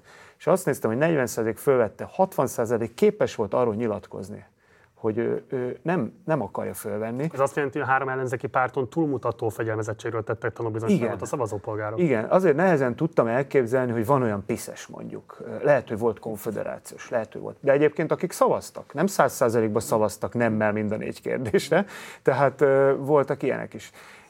Úgyhogy ez, ez, ez egy nagyon tudatos választói magatartás kellett lenni. Most gondoljunk el egy szituációt egy kis faluba, ahol mindenki ismer mindenkit, és nagyjából mondjuk egy délkeleti faluba, ahol mondjuk tudjuk, hogy az ott ülők nagy része piszes, a polgármester piszes, a nem tudom, a jegyző piszes, stb. Neked ott erről szint kell vallani, hogy te ezt, ezt nem akarod fölvenni. Ez lényegében egy nyílt szavazás már, Szerintem elég sok aggályt felvet. Botrány is volt egyébként a nap folyamán tegnap erről, hogy, hogy végül is hogyan kell ezt kezelni, de végül is az eredmények azt hozták ki, hogy rendkívül tudatosak voltak, és innentől kezdve biztos voltam benne, hogy nem lehet olyan nagy a PIZ konfederáció győzelem, ha, ha ilyen kevesen vették fel ezt a szavazó cédulát. Egyébként a négy kérdés, hát nem tudom, tegnap elhangzott-e, ugye szeretné-e, hogy lebontsák a belorusz-lengyel határon lévő határzárat, szeretné-e, hogy az Európai Unió által megszapott kvóták szerint menekülteket telepítsenek be Lengyelországba, szeretné-e, hogy a nagy állami stratégiai cégeket privatizálják, és szeretné-e, hogyha fölemelnék a nyugdíjkorhatárt. Tehát olyan válaszok voltak lényegében. Egy kis kiegészítés, tehát egyébként 41% a, a választópolgároknak vette föl ezeket a szavazólapokat, úgyhogy 73%-os volt a választás mhm. részvétel, és egyébként mindig kérdés nagyjából 94 és 97% közötti eredmény jött, le, jött ki az, hogy hát nem szeretnék ezt a választadó hát polgárok. Nyilván a PISZ-es szavazók vették föl többségében ezt majdnem teljes mértékben. Egyébként nem segít, nyilvánvalóan mobilizációs célral hirdették meg ezeket a népszavazási kérdéseket. Ugye Magyarországon láttuk, hogy valamilyen szinten ez működött, legalábbis amennyire én tudom. Itt azért néhány dolgot kilőttek, tehát mondjuk a, a, a, a vízumbotrány szerintem úgy, ahogy van, kilőtte a, a, uh-huh. a migrációs kérdés. Tehát, hogyha mi millió számra adunk ki afrikaiaknak, meg ázsiaiaknak vízumot, akkor miért baj az, hogy 1200 migráns bejön a kvóta szerint Lengyelországba, ahol egyébként van 3 millió ukrán, velük élünk már 10 éve. Tehát, hogy egy kicsit furcsa, furcsa ez az egész. Vagy például a privatizáció, pont a választások előtt került elő az ügy, hogy ugye az Orlen, a legnagyobb lengyel olajcég, állami olajcég privatizálta a Gdański finomítót Szaudarábiaknak. Ez önmagában nem volt probléma, mert ez EU-s követelmény is volt, hogy meg kellett válni bizonyos ágazatoktól. Ugye a, a benzinkút hálózat is így került nem sokkal korábban a MOL-hoz, egy része. Na de kiderült, hogy itt valószínűleg áron alul adták el ezeket. Tehát, hogy a, amikor privatizáció beszélünk, hogy vagy a nemzeti vagyont, és választásokat néhány héttel ilyenek jelennek meg az újságokban, azért az aláássa nagy mértékben ezeknek a hitelességét. Hadd kérdezek tőled van, Csaba, ugye a Fidesznél a 2008-as úgynevezett szociális népszavazás az egy nagyon fontos bázisépítő népszavazás volt. Akkor volt az, hogy 3 millió választópolgár igazából a Fidesz által propagált álláspontra helyezkedett, és nyilván ennek meghatározó szerepe volt a 2010-es um, választási győzelemben. De azóta igazából pont a 2022-es uh, az óvodások átműtésével kapcsolatban állásfoglalásra kényszerítő népszavazás legalábbis véleményes úgy tudott-e hasonló hatást kifejteni a Fidesz népszerűségében, vagy sem. És hát most a pisz azt lehet látni, hogy nem sikerült. Most lehet, hogy rosszul adom össze, hogy mondjátok, hogy ebben egyébként tévednék, de mint hogyha itt nagyjából a PISZ és a Konfederáció szavazatarányával megfelelő, meg, meg, vagy azzal korreláló szavazatmennyiség adódott volna le a referendumnál. Tehát láthatóan a PISZ nem tudta igazából másolni ilyen szempontból az Orbáni modellt. Mi múlik az, hogy egy referendum alkalmas arra, hogy mobilizáljon, és mi az, ami miatt nem volt képes szerinted erre a... mostani? Szerintem másból sem volt alkalmas, tehát beszéltünk itt arról, hogy milyen dolog az, hogy itt menekültekről beszélnek, miközben hát külföldieknek adnak pénzért vízumot, ugyanez az ügy Magyarországon is volt, és semmi hatása nem volt a kormány népszerűségére. Arról beszélt Miklós, hogy a, szokták mondani, hogy a PISZ az egyébként komolyan gondolja azt, hogy jó irányba megy. A nemzetközi irodalom is ezt mondja, hogy két dologba különbözik igazából a Fidesztől a PISZ. Az egyik, hogy a PISZ tényleg sokkal komolyabban gondolja, a másik, hogy bénább. Lehet, hogy ezzel összefüggésben. Tehát egészen egyszerűen nem annyira profi a politizálás bizonyos eszközeiben.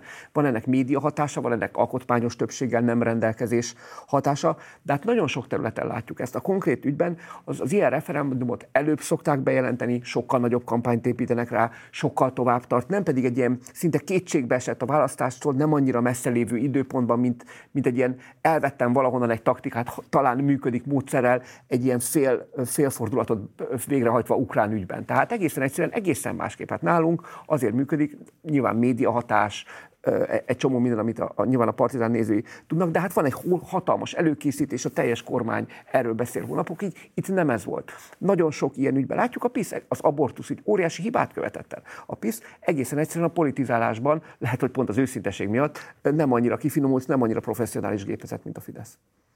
Bármilyen esetleg, Miklós?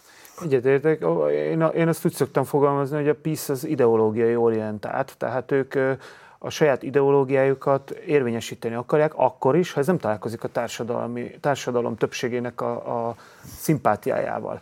A magyar kormánypárt kicsit máshogy gondolkodik, nyilván itt is van egy ideológiai elképzelés, de azért ők mindig nagyon pontosan megmérik, hogyha ez többet visz a konyháról, mint amennyit hoz, akkor nem feltétlenül kell előtetni. Erre szoktam mondani. Hát arról beszélünk, hogy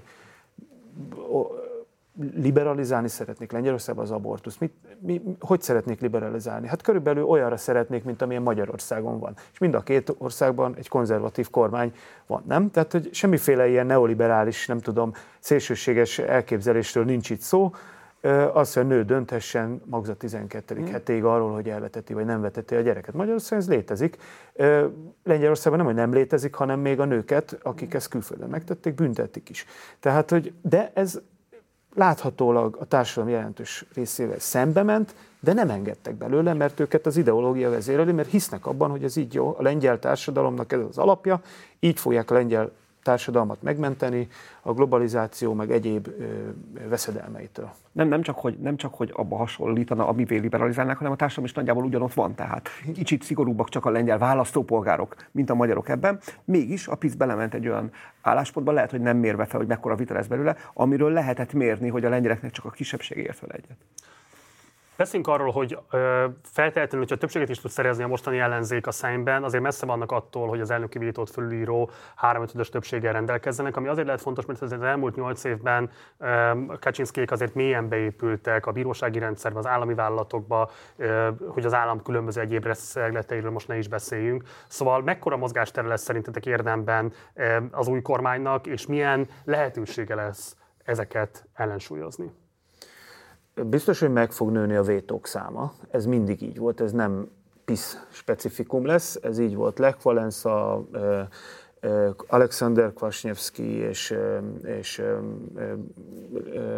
Lech, Lech Kaczynski és Komorowski és, és egész Dudáig. Dudának egyébként három vétója volt csak abban a három hónapban, amikor még Eva Kopács volt a miniszterelnök utána meg azt hiszem talán 7 még. Lehet, hogy most tévedek, de az arányokat látjuk, hogy 8 5 7 ott meg 3.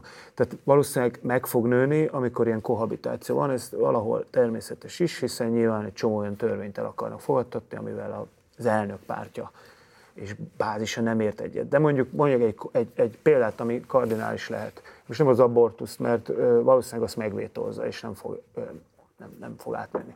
De mondjuk egy olyan kérdés, amiben el kell gondolkodni, megvétózza. Ha azt mondja, már pedig azt mondja Donald Tusk, hogy ha ő kerül kormányra, akkor egy tolvonással, egy törvényel visszaállítjuk a bírósági rendszert úgy, ahogy volt 8 évvel ezelőtt, azért, hogy utána kimelsünk Brüsszelbe, és fölvegyük azt a 76 milliárd eurót. És Lengyelországnak odaadjuk.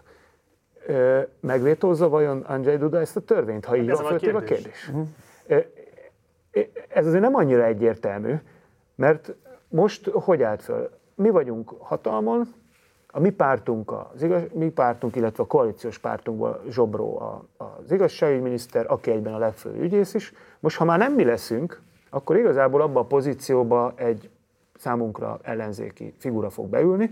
Igazából nem is annyira fontos, hogy az ügyész a miniszter legyen, nem? Tehát már nyugodtan szét is lehet választani. Hogyha a Szeimnek, Szeimben kényelmes többsége lesz az ellenzéknek, az alkotmánybíróság tagjait, ők is épp úgy le tudják cserélgetni, a jelenlegi szabályozás szerint is, ahogy a PISZ megtette.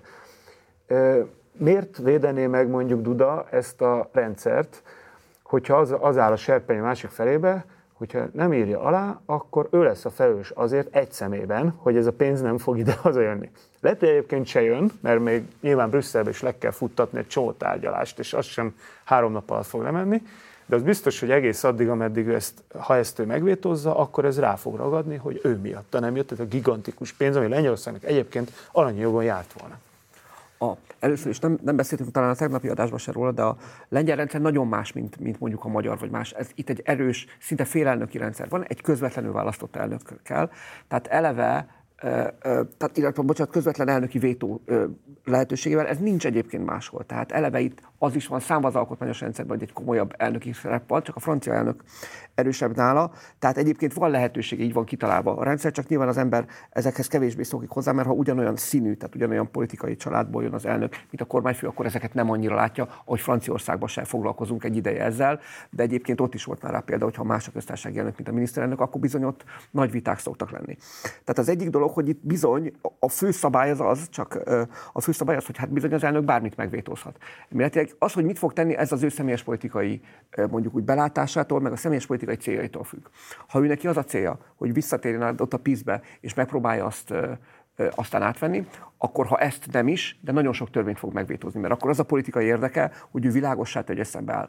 Ha ő egy nemzetközi karrierje várik valamilyen nemzetközi intézményben, akkor inkább a másik irányba fog ugye menni, hiszen akkor nem feltétlenül egy ilyen populista tuszk ellenesség, hanem inkább az együttműködő államférfi pozíciója az, amiből az Európai Unióban vagy nemzetközi intézményben pozíciót szerezhet. A, nem, a, a lengyel köztársasági elnök az egy nagyon erős pozíció. Innen nemzetközi világban nagyon sok, nagyon-nagyon komoly pozíció adódhat elméletben, akkor viszont nem, ha valaki ilyen populistáknak játszva megvétózza ezeket a törvényeket. Tehát ez elsősorban az ő személyes döntésétől függ, amit nem tudunk, de talán következtethetünk majd rá a magatartásából.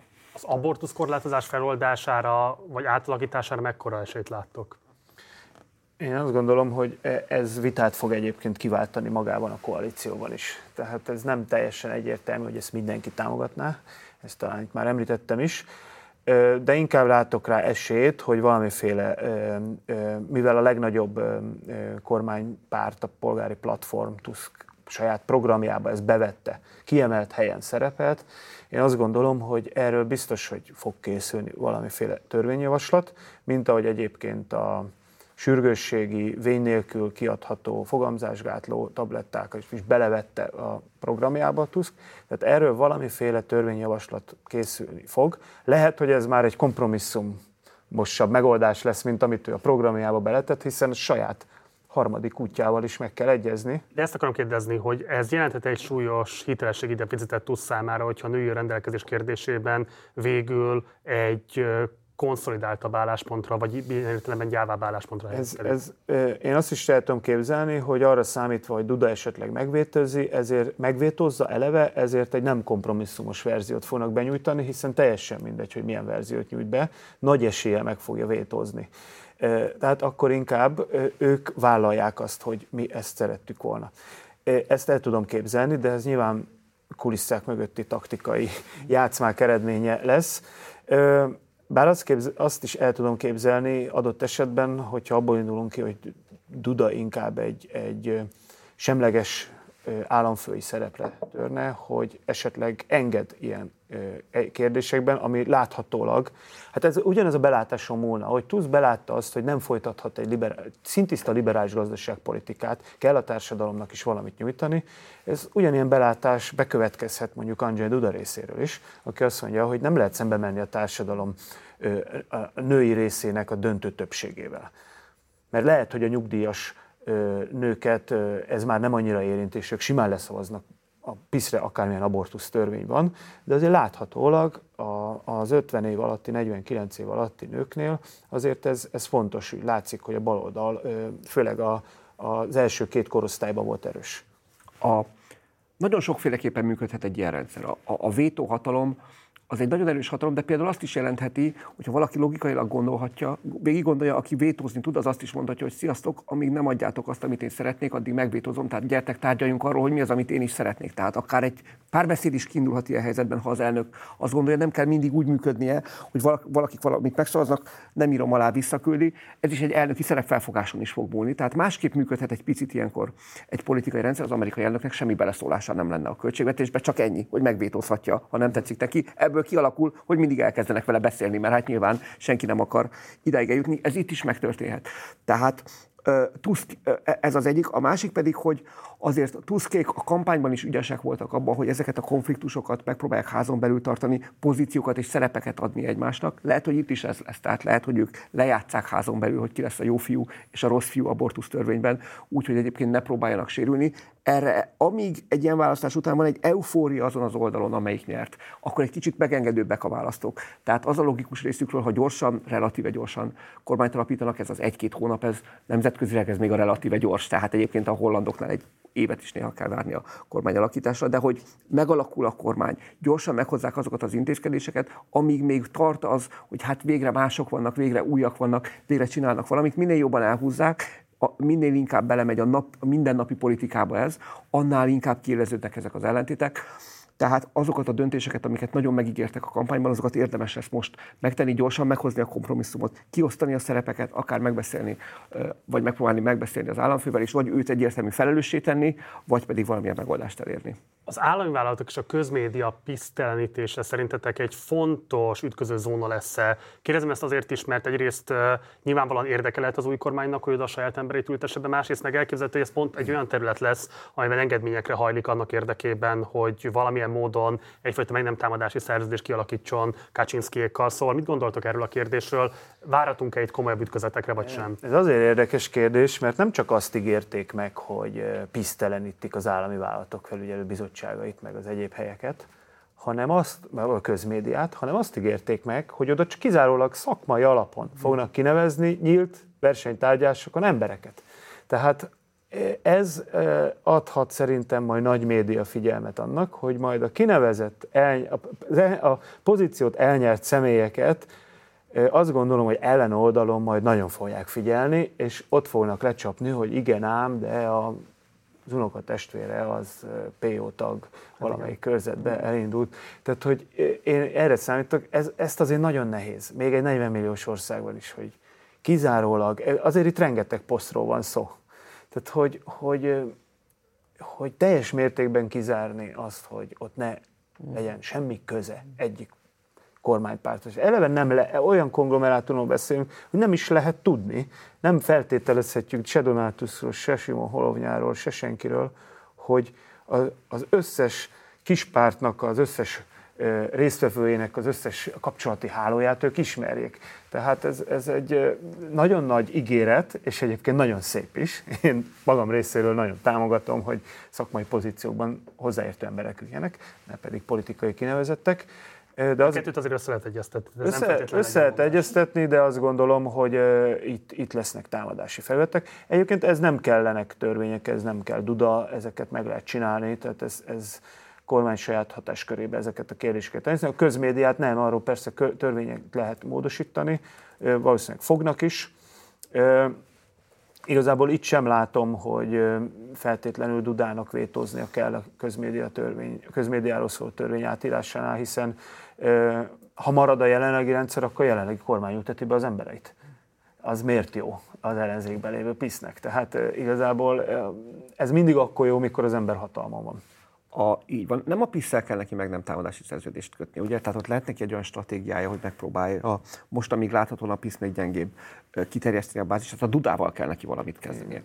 A, az pedig szerintem nagyon így van, a szakmaiság követelménye és a tisztogatás, a pisztelenítés követelménye sokszor erre megy. Hát gondoljunk csak a médiára az ember, ha politikus, persze nagyon szereti, hogyha szakmailag kinevezettek vannak. Az első nap, amikor az első kritikus interjú van az ő pártjából származóval, ez biztos itt azért, szóval, hogy akkor nem szoktak boldogok lenni azok a politikusok sem, akik ebben azért nagyon szeretik a szakmai kinevezetteket, és akkor rájönnek, hogy hát lehet, hogy mégiscsak jobb lenne, hogyha a régi szabály szerint csak most éppen egy PO-s ember menne oda, ezek a konfliktusok elkerülhetetlenek.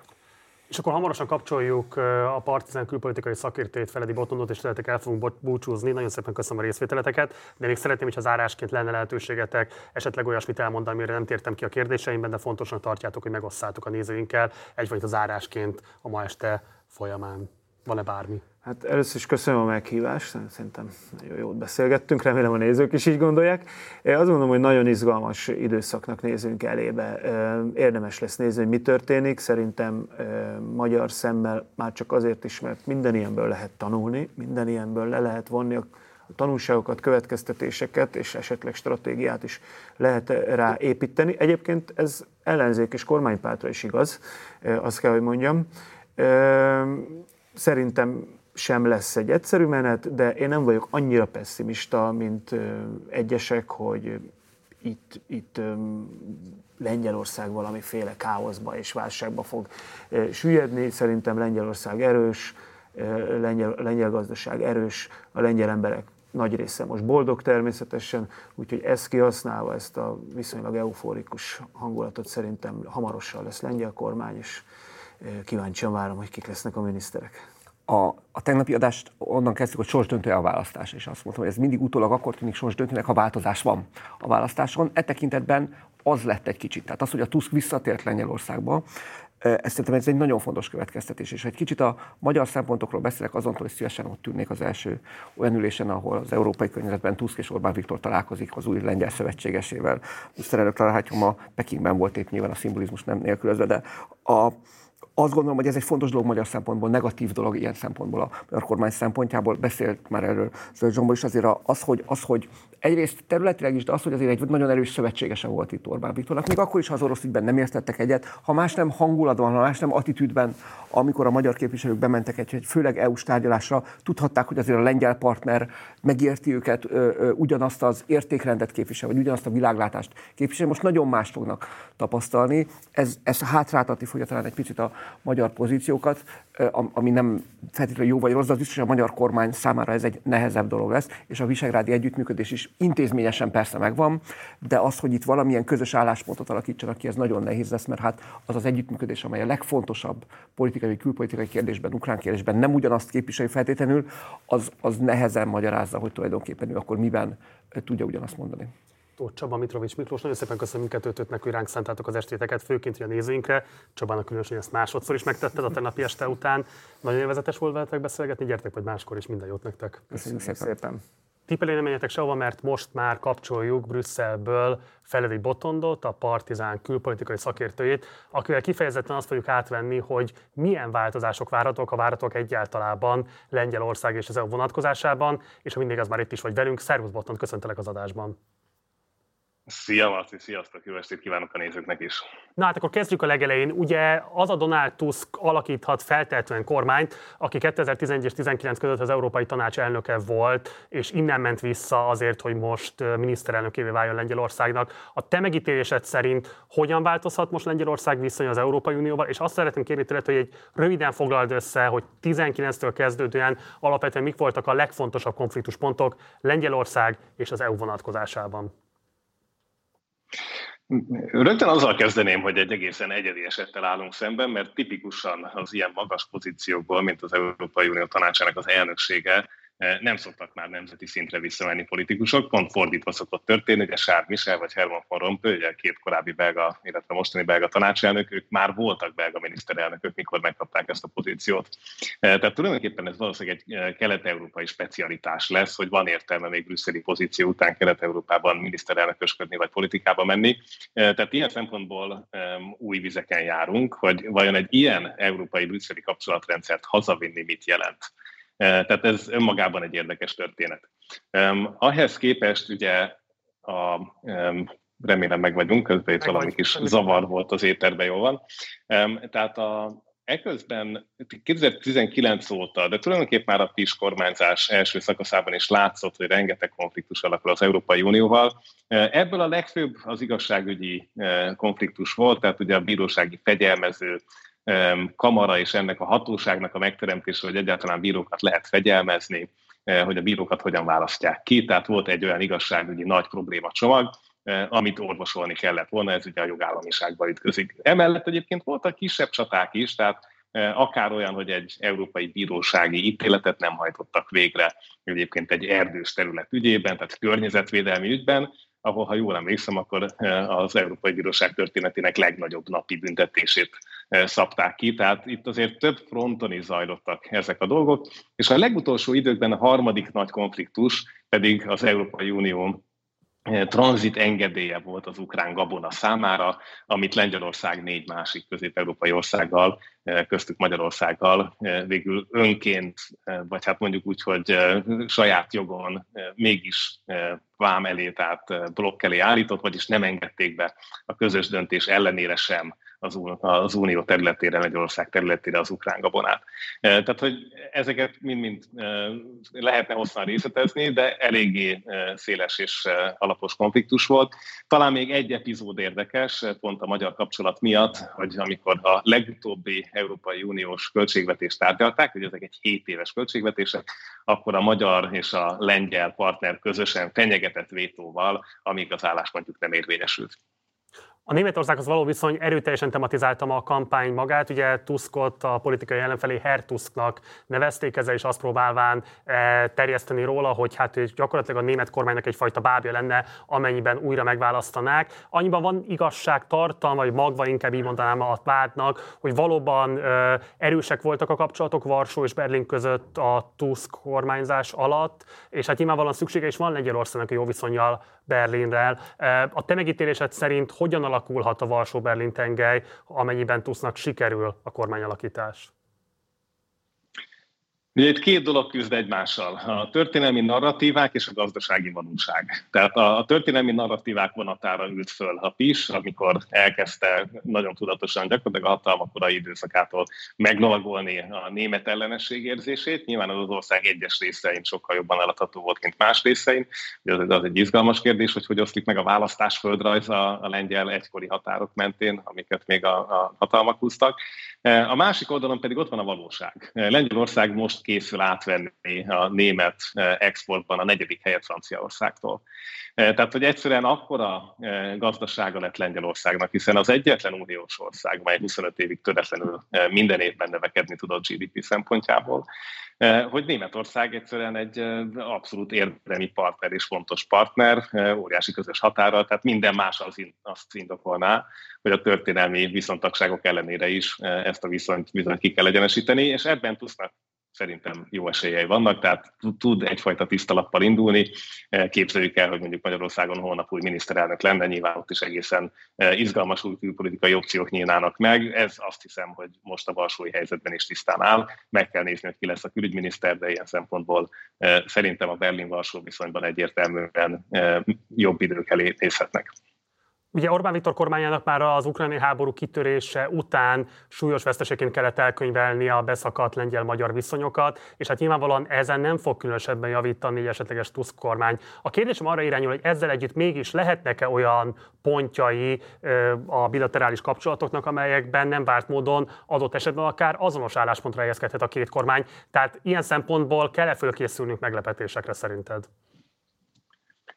Nem tudom, hogy ez meglepetése. Tehát a, a, a kormányzásnak mindig van pragmatikus oldala, és azt hiszem, hogy itt is lesz bőven pragmatikus oldal, tehát lesznek olyan alkalmak, olyan adhok esetek, amikor akár egy lengyel-magyar, vagy akár egy visegrádi, vagy egy más közép-európai formátumnak megéri az összefogás, úgyhogy egyébként ebben Budapest is benne van, ahogy a Gabona dílben is ugye eh, Bulgária, eh, Románia, Szlovákia, Magyarország mellett volt Lengyelország ebben az ötös fogadban. Eh, tehát ilyen, ilyen alkalmi szövetségek lesznek. Ez sokkal inkább az Európai Unió működés működésének a természetéből következik, mert ott egyszerűen 27 tagállam folyamatos egyezkedésében elkerülhetetlenek az adhok szövetségek, és ebben bizony fog Budapest és Varsó is még egy oldalra kerülni, tehát emlékezzünk vissza, amikor a rossz minőségű élelmiszerek nyugatról történő keleti exportját karolták fel a visegrádiak, mint témát, és próbáltak meg ezügyben jogszabályokkal fellépni. Tehát számos olyan egyébként praktikus, nem is feltétlen politikai, ideológiai szempontból fontos kérdés van, ami lehet közös platform, és ott a migráció. Uh-huh. Tehát a, a migráció az egy óriási kérdés lesz még, hogy ezt a következő lengyel kormány hogyan értelmezi az ukránok vonatkozásában, illetve akár az illegális egyéb határátlépők vonatkozásában. Ne felejtsük el, lezárták papíron, eh, megerősített ellenőrzést vezettek be a lengyel-német határon a választás előtt. És akkor zárásként kérlek, hogy említsük még meg, vagy érintsük a hetes cikkes eljárás kérdéskörét is. Már csak azért is, mert Mitrovics Miklós igazából arról beszélt, hogy simán előállhat az a helyzet, hogy Duda elnök maga fogja majd kezdeményezni az igazságügyi reformnak a feloldását, tekintettel arra, hogy most már nem áll fönt az a politikai érdek, ami a PISZ kormány idején fölállt. Ebből a szempontból magára maradhat-e Orbán Viktor? Ugye ők nagyon erőteljesen számítottak arra, hogy itt a lengyel kormányon együtt mozogva sikeresen be tudják egymást védeni. Mit vársz a következő hónapokra vonatkozóan? Lesznek-e komoly meglepetések? Um, nagyon izgalmas kérdés, ne felejtsük el, hogy Szlovákiában is volt egy jó választás, ahol viszont az a Robert Fico alakít éppen a kormányt, aki várhatóan um, nem fog idegenkedni attól, hogy a magyar miniszterelnöknek segítsen ilyen kérdésben, tehát konszenzusos kérdésekben megpróbáljon segíteni. Tegyük hozzá, hogy Szlovákia eurozóna tag, tehát ebben a minőségében azt gondolom, hogy mozgástere egészen más, mint Lengyelországé, nem csak a méretkülönbségek miatt. Tehát itt azért még van, ha azt veszik a magyar kormány oldalán, még több opció is adódik.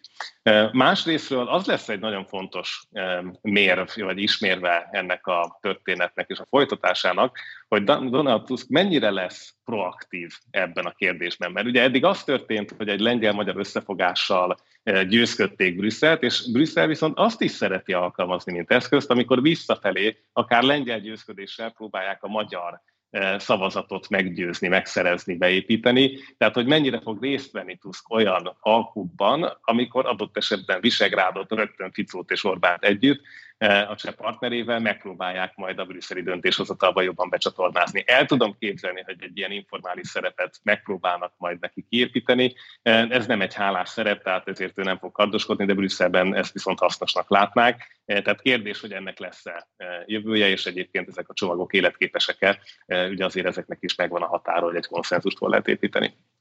Feledi Botond, a Partizán külpolitikai szakértője. Botond, nagyon köszi, megint szuper élvezetes volt téged hallgatni. A nézőink kedvéért mondom, hogyha még esetleg nem iratkoztatok volna fel a Botond szuper külpolitikai hírlevelére, akkor azt mindenképpen tegyétek meg okozatok magatoknak ezzel egy szívességet, hiszen ezzel minden héten készhez kapjátok a legfontosabb külpolitikai eseményekről a Botond, illetve kollégái elemzését. Az ehhez szükséges linket megtaláltok a leírásban, iratkozzatok fel a hírlevére. Botond, köszönjük még egyszer, itt voltál velünk, szép estét neked, minden jót! Nektek is, szia Marci! És a műsor záró blokkjában Illés Gergő lesz most a vendégem, külpolitikai szakértő, aki elfogadta a meghívásunkat. Szervusz, köszönöm szépen, itt vagy a stúdióban. Szia Márci, köszöntöm a nézőket. Kezdjük azzal, amiről mi nem beszéltünk a mai este folyamán, hogy vannak ezek a külföldi szavazók, amiről legnap, tegnap este azt lehetett hallani, hogy nagyjából 600 ezer külföldi szavazat van, amivel kapcsolatban ugye van egy nagyon izgalmas részletszabályozás, mi szerint, hogyha ezeket 24 órán belül nem számolják meg, akkor érvényüket vesztik, és a mai nap folyamán többször is lehetett arról hallani, hogy valamilyen típusú nem azt mondom, hogy szabotás, de legalábbis valamifajta akadályoztatás miatt nem biztos, hogy képesek lesznek ezt a 24 órás időkeretet tartani. Valóban fölmerülhet az a, az a helyzet, hogy elvésznek ezek a szavazatok, vagy egy jelentősebb részük. Egyáltalán jelenleg hol tart ezeknek a feldolgozottsága? Mit lehet erről tudni? Ezzel kapcsolatban egy egészen friss hírrel tudok szolgálni. Pont pár perce jelentette be a választási iroda, és pont pár perce jelent meg a Twitteren is a Lengyelországban, hogy az összes külföldi szavazókörben befejeződött ezeknek a szavazatoknak a megszámlálása, tehát ezek a szavazatok nem vesztek el. Volt egy olyan érdekes technikai részlet ebben, hogy nagy-Britanniában voltak az, az utolsó szavazókörök, amelyeknek még a választási jegyzőkönyvét a választási iroda nem fogadta el. Ezeknek a beérkezésére vártunk még és a 24 órás szabály ott ugye kicsit érdekesen működik az egy órás időeltolódás miatt. Tehát pont ez, ez az egy órás időeltolódás mentette meg a dolgot, és végül az, az összes külföldi szavazókörben sikerült a szavazatokat legfrissebb hírek szerint feldolgozni, tehát nem veszett el. Ezzel kapcsolatban egyébként az ellenzék is megszólalt, egy Simon Hovavnyel például már pár órája, amikor az első képek megjelentek arról, hogy nagy-britanniai szavazókörökben sztrájkolnak például már vagy Twitter posztokban a választási iroda vezetőjéhez fordulnak a választási bizottság tagjai, hogy ugyancsak fogadják már el a már reggel megküldött szavazatarányokat, a tartalmazó jegyzőkönyvet, akkor, akkor az ellenzék is aktivizálta magát, és Hovovnya választási bizottsághoz fordult, biztosította a választókat, hogy egy szavazat se fog elveszni. Most úgy tűnik, hogy nem is lesz ilyen, ilyen eset. Én ebben, megmondom őszintén, szándékosságot nem ö, feltételeznék. Szerintem a választási iroda egyszerűen nem volt felkészülve egy olyan mértékű, akár belföldön, akár külföldön jelentkező szavazó többletre, amit, amit láthattunk ezzel a 74%-os részvételi arányjal. Ugye Andrzej Duda elnök 14 napja van arra, hogy fölkéri a választáson a legtöbb szavazatot elérő pártot arra, hogy kormányt alakítson, ez ugye a PISZ lesz. De hát jelenleg úgy néz ki, hogy nem nagyon van, aki koalícióra lépne vele. Ugye a harmadik út gyakorlatilag kaput mutatott a PISZ-nek. Ezzel együtt te mire számítasz, hogyan fog próbálkozni a PISZ, hogyha ténylegesen felkérés kap arra, hogy kormányt alakítson, honnan tudja összeszedni a megfelelő számú mandátumot ehhez? Technikai, technikailag ugye bár még nem tudjuk biztosan, hogy Andrzej Duda kit bíz meg a kormány alakítással. Megbízhatja Donald Tuskot, megbízhatja egyébként voltak olyan plegykák is, hogy esetleg, hogy egy kicsit megkavarja alapokat, megbízhatná a harmadik útnak az egyik vezetőjét, Kosinyek Kamis volt a, a parasztpártnak a vezetőjét, vagy Simon Hovovnyát, és akkor egy ilyen döntési kényszerbe kerülne ezzel kvázi az ellenzék, hogy most elfogadják-e Duda kormányalakítási megbízását, de akkor nem Tusk lesz a miniszterelnök. És most ugye a Csecsadroga a harmadik út jó eredménye miatt nekik alaposan megnőhetett az étvágyuk. Lehet bennük egy olyan késztetés, hogy többet kérjenek, mint amennyire a választások előtt gondoltak. De maradjunk a realitásoknál, 99%-os valószínűséggel azt mondanám, hogy, hogy Duda a PISzt fogja megkérni kormányalakítással, erről egyébként beszélt is a választások előtt, hogy úgymond ez a szokásjog Lengyelországban, hogy mindig a legtöbb szavazatot szerző párt kapja meg a kormányalakítási megbízást és egyébként már piszes politikusok már most arról beszélnek, hogy a parasztpárttal kéne leállni, egyezkedni. Ugye ehhez tudnunk kell a pontos mandátumarányokat, a, nem tudjuk, hogy a harmadik úton belül a Hovovnya féle két, Lengyelország 2050 és a PSL, a parasztpárt milyen arányban oszlik meg. Lesz-e a PSL-nek annyi mandátuma, hogy a pisz együtt elérje ezt a mágikus 231-es szavazati számot hogyha lesz, akkor ez egy vonzó alternatíva lehet a PISZ számára, de nem látok abban realitást, hogy, hogy a parasztárt akár még le is álljon tárgyalni Moravieckiékkel és Kaczynszkiékkal. Kaczynszkinak ez egy bevett stratégiája választások után, hogy megpróbál, ha nem is komplet pártokat, de pártokból gyenge láncszemeket megvásárolni, átcsábítani a, a, az ellenzéki oldalról, vagy névleg ellenzéki oldalról, de azt láthattuk, hogy most egy olyan vulgáris polarizáló kampánynak lehetünk szemtanúi, hogy a PSL-nek a szóvivője már vasárnap éjjel a exit pollok publikálása után kijelentette, hogy, hogy ezért a, amikor megkeresést kapnak majd majd Moravieckiéktől, hogy esetleg koalícióba lépjenek velük, akkor nem lesz semmiféle tárgyalás, el fogják a PISZ számoltatni, mert felelniük kell a hazugságukért, a rágalmazásért, a, az ellenzékre köpködésért, tehát egy nagyon-nagyon durva elutasítást kapott a PSL részéről a PISZ, és nem látom annak realitását, hogy, hogy ezzel, a, ezzel a forgatókönyvvel tudjanak haladni. De akkor beszéljünk a valószínű forgatókönyv kérdéséről. Ugye itt a polgári koalíció jobb-közép, a harmadik út centrista és a Levica balos pártoknak kellene tudniuk együttműködésre lépniük. Itt a első körben beszélünk a Levica szerepéről, mert talán ők tűnnek a legkitettebbnek abban az értelemben, hogy szerinted milyen tárgyalási stratégiát kell követniük, milyen tárcákra kell lőniük annak érdekében, hogy ne oldódjanak föl ebben a koalícióban, tehát hogy bármit meg tudjanak valósítani a programjukból, hogy bármilyen módon balos karakter tudjanak adni egy esetleges kormánynak. Jó ötlet, hogy velünk, velük kezdünk, mert nekik biztosan csalódás ez a választási eredmény. Tehát négy éve ők 12%-kal jutottak vissza a szembe.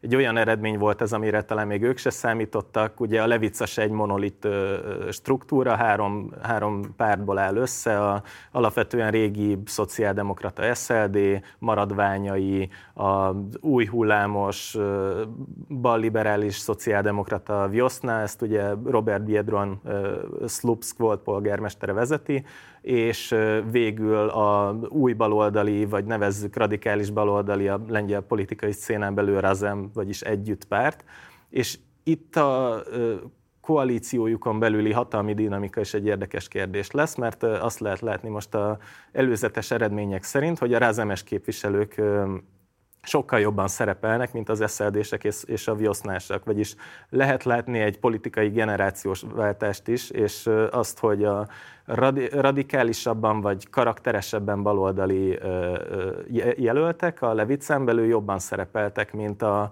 régi vágású szociáldemokraták. Ami pedig a koalíciós tárgyalásokat érinti, nekik mindenképpen a szociális ügyekre kell lőniük. Tehát nekik a választási fókuszukban elsősorban szekularizáció szerepelt, bérlakásépítés szerepelt, nők ügyének megjobbítása szerepelt, tehát nagyon erőteljesen rámentek azokra a szavazókra, akik, akiket Donald Tusk pártja nem tudott volna olyan mértékben megszólítani, mert ezek az állítások hogyha van is egy 10-15 százalékos ilyen szekuláris baloldali közeg Lengyelországban, Tusk feléjük nem nyithatott volna, anélkül, hogy elveszítse a centrista szavazókat.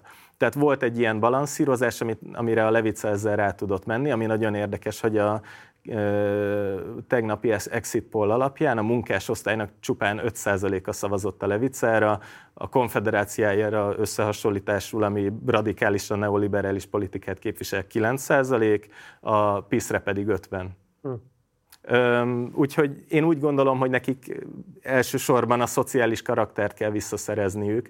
Egy ilyen nagyon vók városi pártként voltak ők elkönyvelve a, a, a kampányban, és meg kell valahogy találniuk a klasszikus szavazóbázisukhoz a visszavezető utat a hagyományos munkásosztály, Szilézia bányászvárosai, Vucsban nagyon erősek voltak, ugye egy posztindustriális, most már nagyon virágzó városról beszélünk, és meg kell találniuk, hogy, hogy hova mentek ezek az idősebb szavazóik, leginkább egyébként a PISZ felé, mert a szociális ügyeket nagyon markánsan a PISZ tudta képviselni. És akkor beszélünk a harmadik útról, már csak azért is, mert remélem, hogy neked többlet információid vannak arra vonatkozóan, hogy igazából mit lehet elmondani az ő közpolitikai, szociálpolitikai karakterükről. Tehát a te megítélésed szerint mindaz alapján, amit a kampányban képviseltek, mely tárcák lesznek a prioritások a számukra? Egyáltalán van-e bármilyen olyan típusú közpolitikai ígéretük, vállalásuk, amit tüzönvízen át kell vinniük ahhoz, hogy megőrizzék a hitelességüket, megőrizzék a bázisukat, vagy adott esetben akár bővíteni is képesek legyenek a következő választásra? Nekük, ne, nekik egyébként a harmadik útnak nagyon nem, nem volt részletes programjuk. Egy, ha jól emlékszem, 12-15 pontból álló uh, ígéret csomaguk volt, olyan uh, vállalások szerepeltek benne például, hogy uh, aki az állami egészségügyben található várólisták miatt nem kap időpontot két hónapon vagy 60 napon belül, annak az állam térítse meg a magánegészségügyben tett látogatását, hogy, hogy Lengyelországon belül legyen egy egységes tömegközle, kvázi országbérlet, amit egy fix áron, nem emlékszem, hogy ez pontosan hány zlotyi igénybe lehet venni. Tehát ezek egyik se egy nagyon radikális vállalás, lehet velük házalni mondjuk egy tévévitában, de ez a, az ő vállalásaiknak a vázlatossága kvázi azért, azért ilyen, mert a harmadik út egy technikai koalíció, tehát a Hovovnya és Kosinyekám, és ahhoz képest, ahogy a kampányban próbáltak kialakítani magukról egy ilyen bromance imidzset, együtt kampányolnak, meghívják egymást egymás házába, családjához, minden videójukban együtt pacsiznak, tehát volt egy ilyen imidzsük, és ehhez képest az ő koalíciójuk nem indult nagyon fényesen. A nyár folyamán majdnem szét is esett, mert a PSL-esek látva, hogy a közvéleménykutatási adatokban nem igazán szerepel jól a, a harmadik út, elcsábultak, hogy esetleg még amíg lehet felkéreckedjenek Tusk listájára. És volt egy ilyen generációs megosztás, és volt egy, egy városi vidéki ellentét is köztük, a Lengyelország 2050 inkább urbánus, a PSL inkább falusi, kisvárosi szavazókra tud ráhajtani. Tehát nagyon érdekes kérdés lesz, hogy ők hogy fognak politizálni a továbbiakban. Amit tudunk, hogy nem lesz közös harmadik út koalíció a szemben, tehát ők két külön frakcióban fognak ülni, és ez a koalíció, amit ők összehoztak, ez lényegében a választásokra szólt, arra pedig tökéletes volt. És Donald Tusknak a te megítélésed szerint mennyire kell majd kifejezetten éles látványos gesztusokat tennie ahhoz, hogy bizonyítéket adja annak, hogy tanult az előző kormányzásnak a hibáiból, és egy eltérő szociálpolitikai programot próbál megvalósítani. Szerinted milyen típusú döntések, vagy milyen típusú intézkedések várhatóak adott esetben, hogyha a kormány tud alakítani, amivel ennek tudja bizonyítékát adni? Szerintem más a koalíciós dinamika egyrészt, mint amikor legutóbb kormányozott, tehát amikor ő 2007-ben hatalomra került, akkor lényegében még a világgazdasági válság előtt voltunk, volt egy alapvetően megszorításokon alapuló zeitgeist az európai politikában, most a világgazdaság üteme nem az diktálja lényegében a, egyik európai kormánynak se, hogy hihetetlenül neoliberális politikát folytasson. Tehát szerintem ebben mindenképp lesz változás. Abban, hogy Tusk nagyon tanult volna abból, hogy őt miért váltották le, vagy kvázi nem őt váltották le, de a, a, a PO-t 2015-ben a PISZ, azt nem látom a realitását. Volt egy nagyon polarizáló, Tusk személyére építő, őt pocskondiázó PISZ kampány, ezzel az összes PISZes szavazót elvitték a, a szavazóurnákhoz, az összes PISZes szavazó hihetetlenül fegyelmezetlen leszavazott a PISZ-re, és ez egy 36%-os se eredményre volt elég, mint azt tegnap láthattuk. Tehát Tusk ebben az esetben mondhatja azt, hogy hiába irányult ellenem az egész lengyelországi kampány, hiába öntöttek bele zlotyi milliárdokat az én lejáratásomba, nem, igazából az embereknél az nem rezonált. Én mindent jól csináltam, én egy erős kampányt vittem, elvittem a szavazóimat, akiket el kellett vinni, a harmadik út is elvitte, a Levica is elvitte, tehát miről beszélünk, mit kéne másképp csinálni. Szerintem ő benne lehet egy ilyen érzület, aztán majd meglátjuk, hogy politikai realitás neki mit diktál. Az biztos, hogy a, a előző Tusk kormányokhoz képest a koalíciós logika egészen nagyobb kompromisszumkészséget fog diktálni Tusktól. Tehát kénytelen lesz több mindenben engedni, mert van egy nagyon nagy étvágyú Hovovnyám, aki ugye a pártját lényegében a Tusk felváltására építette, amikor Tusk még nem tért vissza a lengyel belpolitikába. Van egy még újra életben maradó parasztpárt, és van egy levica, ami biztos, hogy nagy étkű lesz, mert 17 év után tért vissza a kormányba, tehát 17 éve nem volt baloldali párt Lengyelországban kormányon. Tehát szerintem erősebb kompromisszumokat kell kötnie, de az biztos, hogy ő személyesen nem, nem azt fogja leszűrni ebből a választásból, hogy az ő személyét visszautasították volna a lengyel választók. És akkor beszéljünk arról, amiről a ma esti adásban nem esett szó, nem esett már róla szó, hogy hát két kamarás parlament van a lengyel törvényhozásban, és hát van a szenátus, ahol az egyéni jelöltek kerülnek be, és egy viszonylag friss hír az Okopressztől érkezett, uh-huh. hogy a szenátusban legalább 60 mandátumot kapnak a szenátusi paktumban és az ellenzék jelöltjei. Ez a PKV eredményelemzéséből derül ki, ami a kerületi bizottságok 95%-ának a szavazatszámlálása után állt elő, és ugyanígy a PISZ-nek csak 31 mandátum jut, és 9 hely sorsa még tisztázásra vár. Az első kérdésem az lenne, hogy mit lehet kiolvasni ebből az arányból, a másik pedig az, hogy igazából mi a jelentősége a szenátusnak a lengyel törvényhozásban. Az elsővel kezdeném, azt lehet kiolvasni, hogy lényegében a alsóházi választás eredményei letükröződtek a felsőházban is. Tehát láthattunk egy erőteljes ellenzéki megerősödést a korábbi ciklushoz képest, annyi különbséggel, hogy a felsőház már az előző ciklusban is a ellenzék kontrollja alatt. Tehát nagyon szűk kontrollja, de a felsőház eddig is ellenzéki volt. És lényegében a második kérdésre ezzel rá is térhetünk, mert a politikai jelentőségét elég jól tisztázza a felsőháznak az, hogy eddig is ellenzéki többség volt, de igazából itt nem egy amerikai típusú szenátusról beszélünk, tehát nagyon blokkolni nem tudnak semmit, késleltetni tudnak. Nem igazán tudom a részleteit ennek, megmondom őszintén, de, de azért az, hogy egy 2019 és 23 között fentálló ellenzéki szenátusi többség nem tudta azért a PISZ hatalmi és illiberális intézkedéseit felülírni, az jól mutatja, hogy nem a szenátuson fog múlni Lengyelország sorsa ezután sem. Az biztos, hogy jól jön majd a leendő kormányra kerülő Tusk kormánynak, vagy akármilyen más kormánynak az, hogy a szenátusban nekik van többségük, és úgymond a mindkét parlamenti házat ők birtokolják, és mindkettőt nagyon kényelmes többséggel. És akkor záró kérdés, kettős kérdés igazából hozzád. Az egyik, hogy szerinted mi az az fejlemény, amit érdemes még kihangsúlyozni a nézőink számára, ami nem esett szó a ma este folyamán, hogy van bármilyen olyan részlet, amivel még készültél esetleg, és szívesen megosztanád, illetve hogy akik a következő napokban szintén szeretnék még figyelemmel követni a lengyel fejleményeket, szerintem mi az, amire leginkább érdemes lesz majd a szemüket szegezni.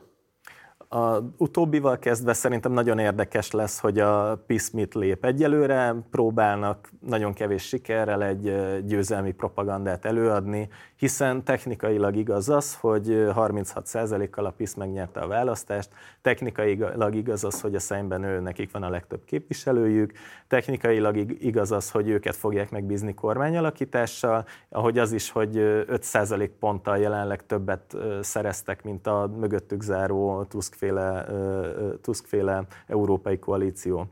Tehát erre próbálnak majd építeni, és egy kicsit a alternatív valóságukban, a TVP-ben, amit TVU PISZ-nek is becéznek Lengyelországban, ellenzéki körökben, vagyis a köztelevízióban kicsit azt a képet előadni, hogy a kontroll még mindig Kaczynszkinál, Morawieckinél, a kontroll még mindig a PISZ-nél van. Nagyon érdekes lesz, ahogy ez az alternatív valóság a következő hetekben le fog omlani, mert hogy le fog, és, és egészen egyértelmű, hogy hogy a PISZ koalíciós potenciálja egy ilyen durva kampány után nullára redukálódott, és szerintem még a konfederációs képviselők, akik végül bekerültek, ha esetleg még velük ki is jönne egy 231-es többség, ők se állnának le, ők se állnának le egyezkedni a pisz Tehát ez egy érdekes fejlemény lesz, amit, amit, amit jó lesz majd megnézni. Szerintem lengyel ellenzéki körökben, vagy hát jelenleg ellenzéki körökben nagyon önelégülten fogják a köztévét nézni az elkövetkezendő napokban, mert lesz egy olyan érzület, hogy most már semmi tétje annak, ami, ami ott elhangzik, és, és a, a, ott, ott folyó hírműsorokban a PISZ valóság görbítése szerint valósági örvítése szerint próbálnak majd kihozni az eredményekből. A másik pedig, amire szerintem érdemes lesz figyelni, az a harmadik útétvágya. Szerintem az nagyon-nagyon érdekes, hogy egész nyáron a közvéleménykutatók 6-7-8, max. 9 százalékra mérték a harmadik utat, és és ebben vitatkoznom kell mondjuk Mitrovics Miklóssal, aki szerint Tusknak a vitás szereplése egy kicsit egy mesterséges kreálmány volt, hogy a tévés háttérre rendelkező Hovovnyát hozzásegítse egy kicsit erősebb szerepléshez. Szerintem Hovovnya magától volt ennyire erős, és a harmadik út magától tette bele azt a, azt a munkát ebbe a kampányba, ami, ami szükséges volt ez a több mint 13%-os eredményhez. Üm, és ne feledjük, hogy főleg Hovovnyában van egy sértettség Tusk fele. Tusk egész nyáron próbálta valamilyen szinten szétverni a harmadik utat, átcsábítani a PSL-eseket, és lenyomni a 5%-os küszöb alá Lengyelország 2050-et. Tehát ilyen tekintetben ha még most vannak is mosolyok az arcokon, a koalíciós tárgyalásokban szerintem mindenképp érdemes lesz megnézni, hogy végül a választás egyik főnyerteseként kikecmergő harmadik út milyen követeléseket fog támasztani a, a koalíciós tárgyalásokban. Illés Gergő, nagyon szépen köszönöm, hogy elfogadtad a meghívásunkat, rendkívül vezetes volt téged élőszoban is hallgatni, úgyhogy remélem, hogy jössz vagy máskor is hozzánk. Köszönöm szépen, hogy itt voltál, minden jót neked. Én köszönöm. Nektek pedig azt ajánlom, hogy tegyétek meg magatoknak azt a szívességet, hogy bekövetitek a Gergőt Twitteren, X-en, hogyha érdekel benneteket bármilyen szempontból is. Közép-Európa uniós ügyek, akkor egy rendkívül izgalmas elemzői profilt láthattok ott, érdemes követni tehát őt azon a platformon is. Mint ahogy érdemes bennünket is követni természetesen itt a YouTube-on, tehát hogyha még nem iratkoztál volna föl a csatornára, akkor mindenképpen tedd meg. Ha van bármilyen kérdésed vagy észrevételed az elhangzottokkal kapcsolatban, akkor várunk a komment szekcióban. Ha megteheted, kérlek, hogy szállj be a finanszírozásunkba, ehhez a linket megtalálod a leírásban. És ahogy már korábban említettem az adás folyamán, Feledi Botont külpolitikai hírlevelére szintén fel tudtok iratkozni, ez is minden héten a legfontosabb nemzetközi politikai fejleményekkel kapcsolatban a legfrissebb elemzéseit juttatja el hozzátok, amit Botond és a munkatársai készítenek. Holnap nem lesz partizán, de szerda este Karácsony Gergely érkezik, és a főpolgármester láthatok egy élő interjút. Csütörtökön a sokak által kért és általunk is régóta előkészítés alatt álló Izrael-Palesztin helyzetről fogunk egy átfogó adással szolgálni, pénteken pedig exkluzív interjút ad nekünk Szilágyi Liliana. Úgyhogy ezen a héten is lesz mit nézni a Partizánot, tartsatok velünk. Ha pedig, ha pedig Erdélyből néztek bennünket, akkor már most készüljetek arra, hogy hamarosan érkezünk, Kolozsvárra és Marosvásárhelyre, hogy pontosan mikor és hol találkozhattok velünk. Ezzel kapcsolatban a következő napokban minden információt megosztunk majd a Facebook oldalunkon, tehát még egy újabb platform, ahol érdemes követni bennünket. Munkatársaim nevében köszönöm szépen a megtisztelő figyelmeteket, én Gulyás Márton voltam Budapestről, jó éjszakát kívánok, ciao.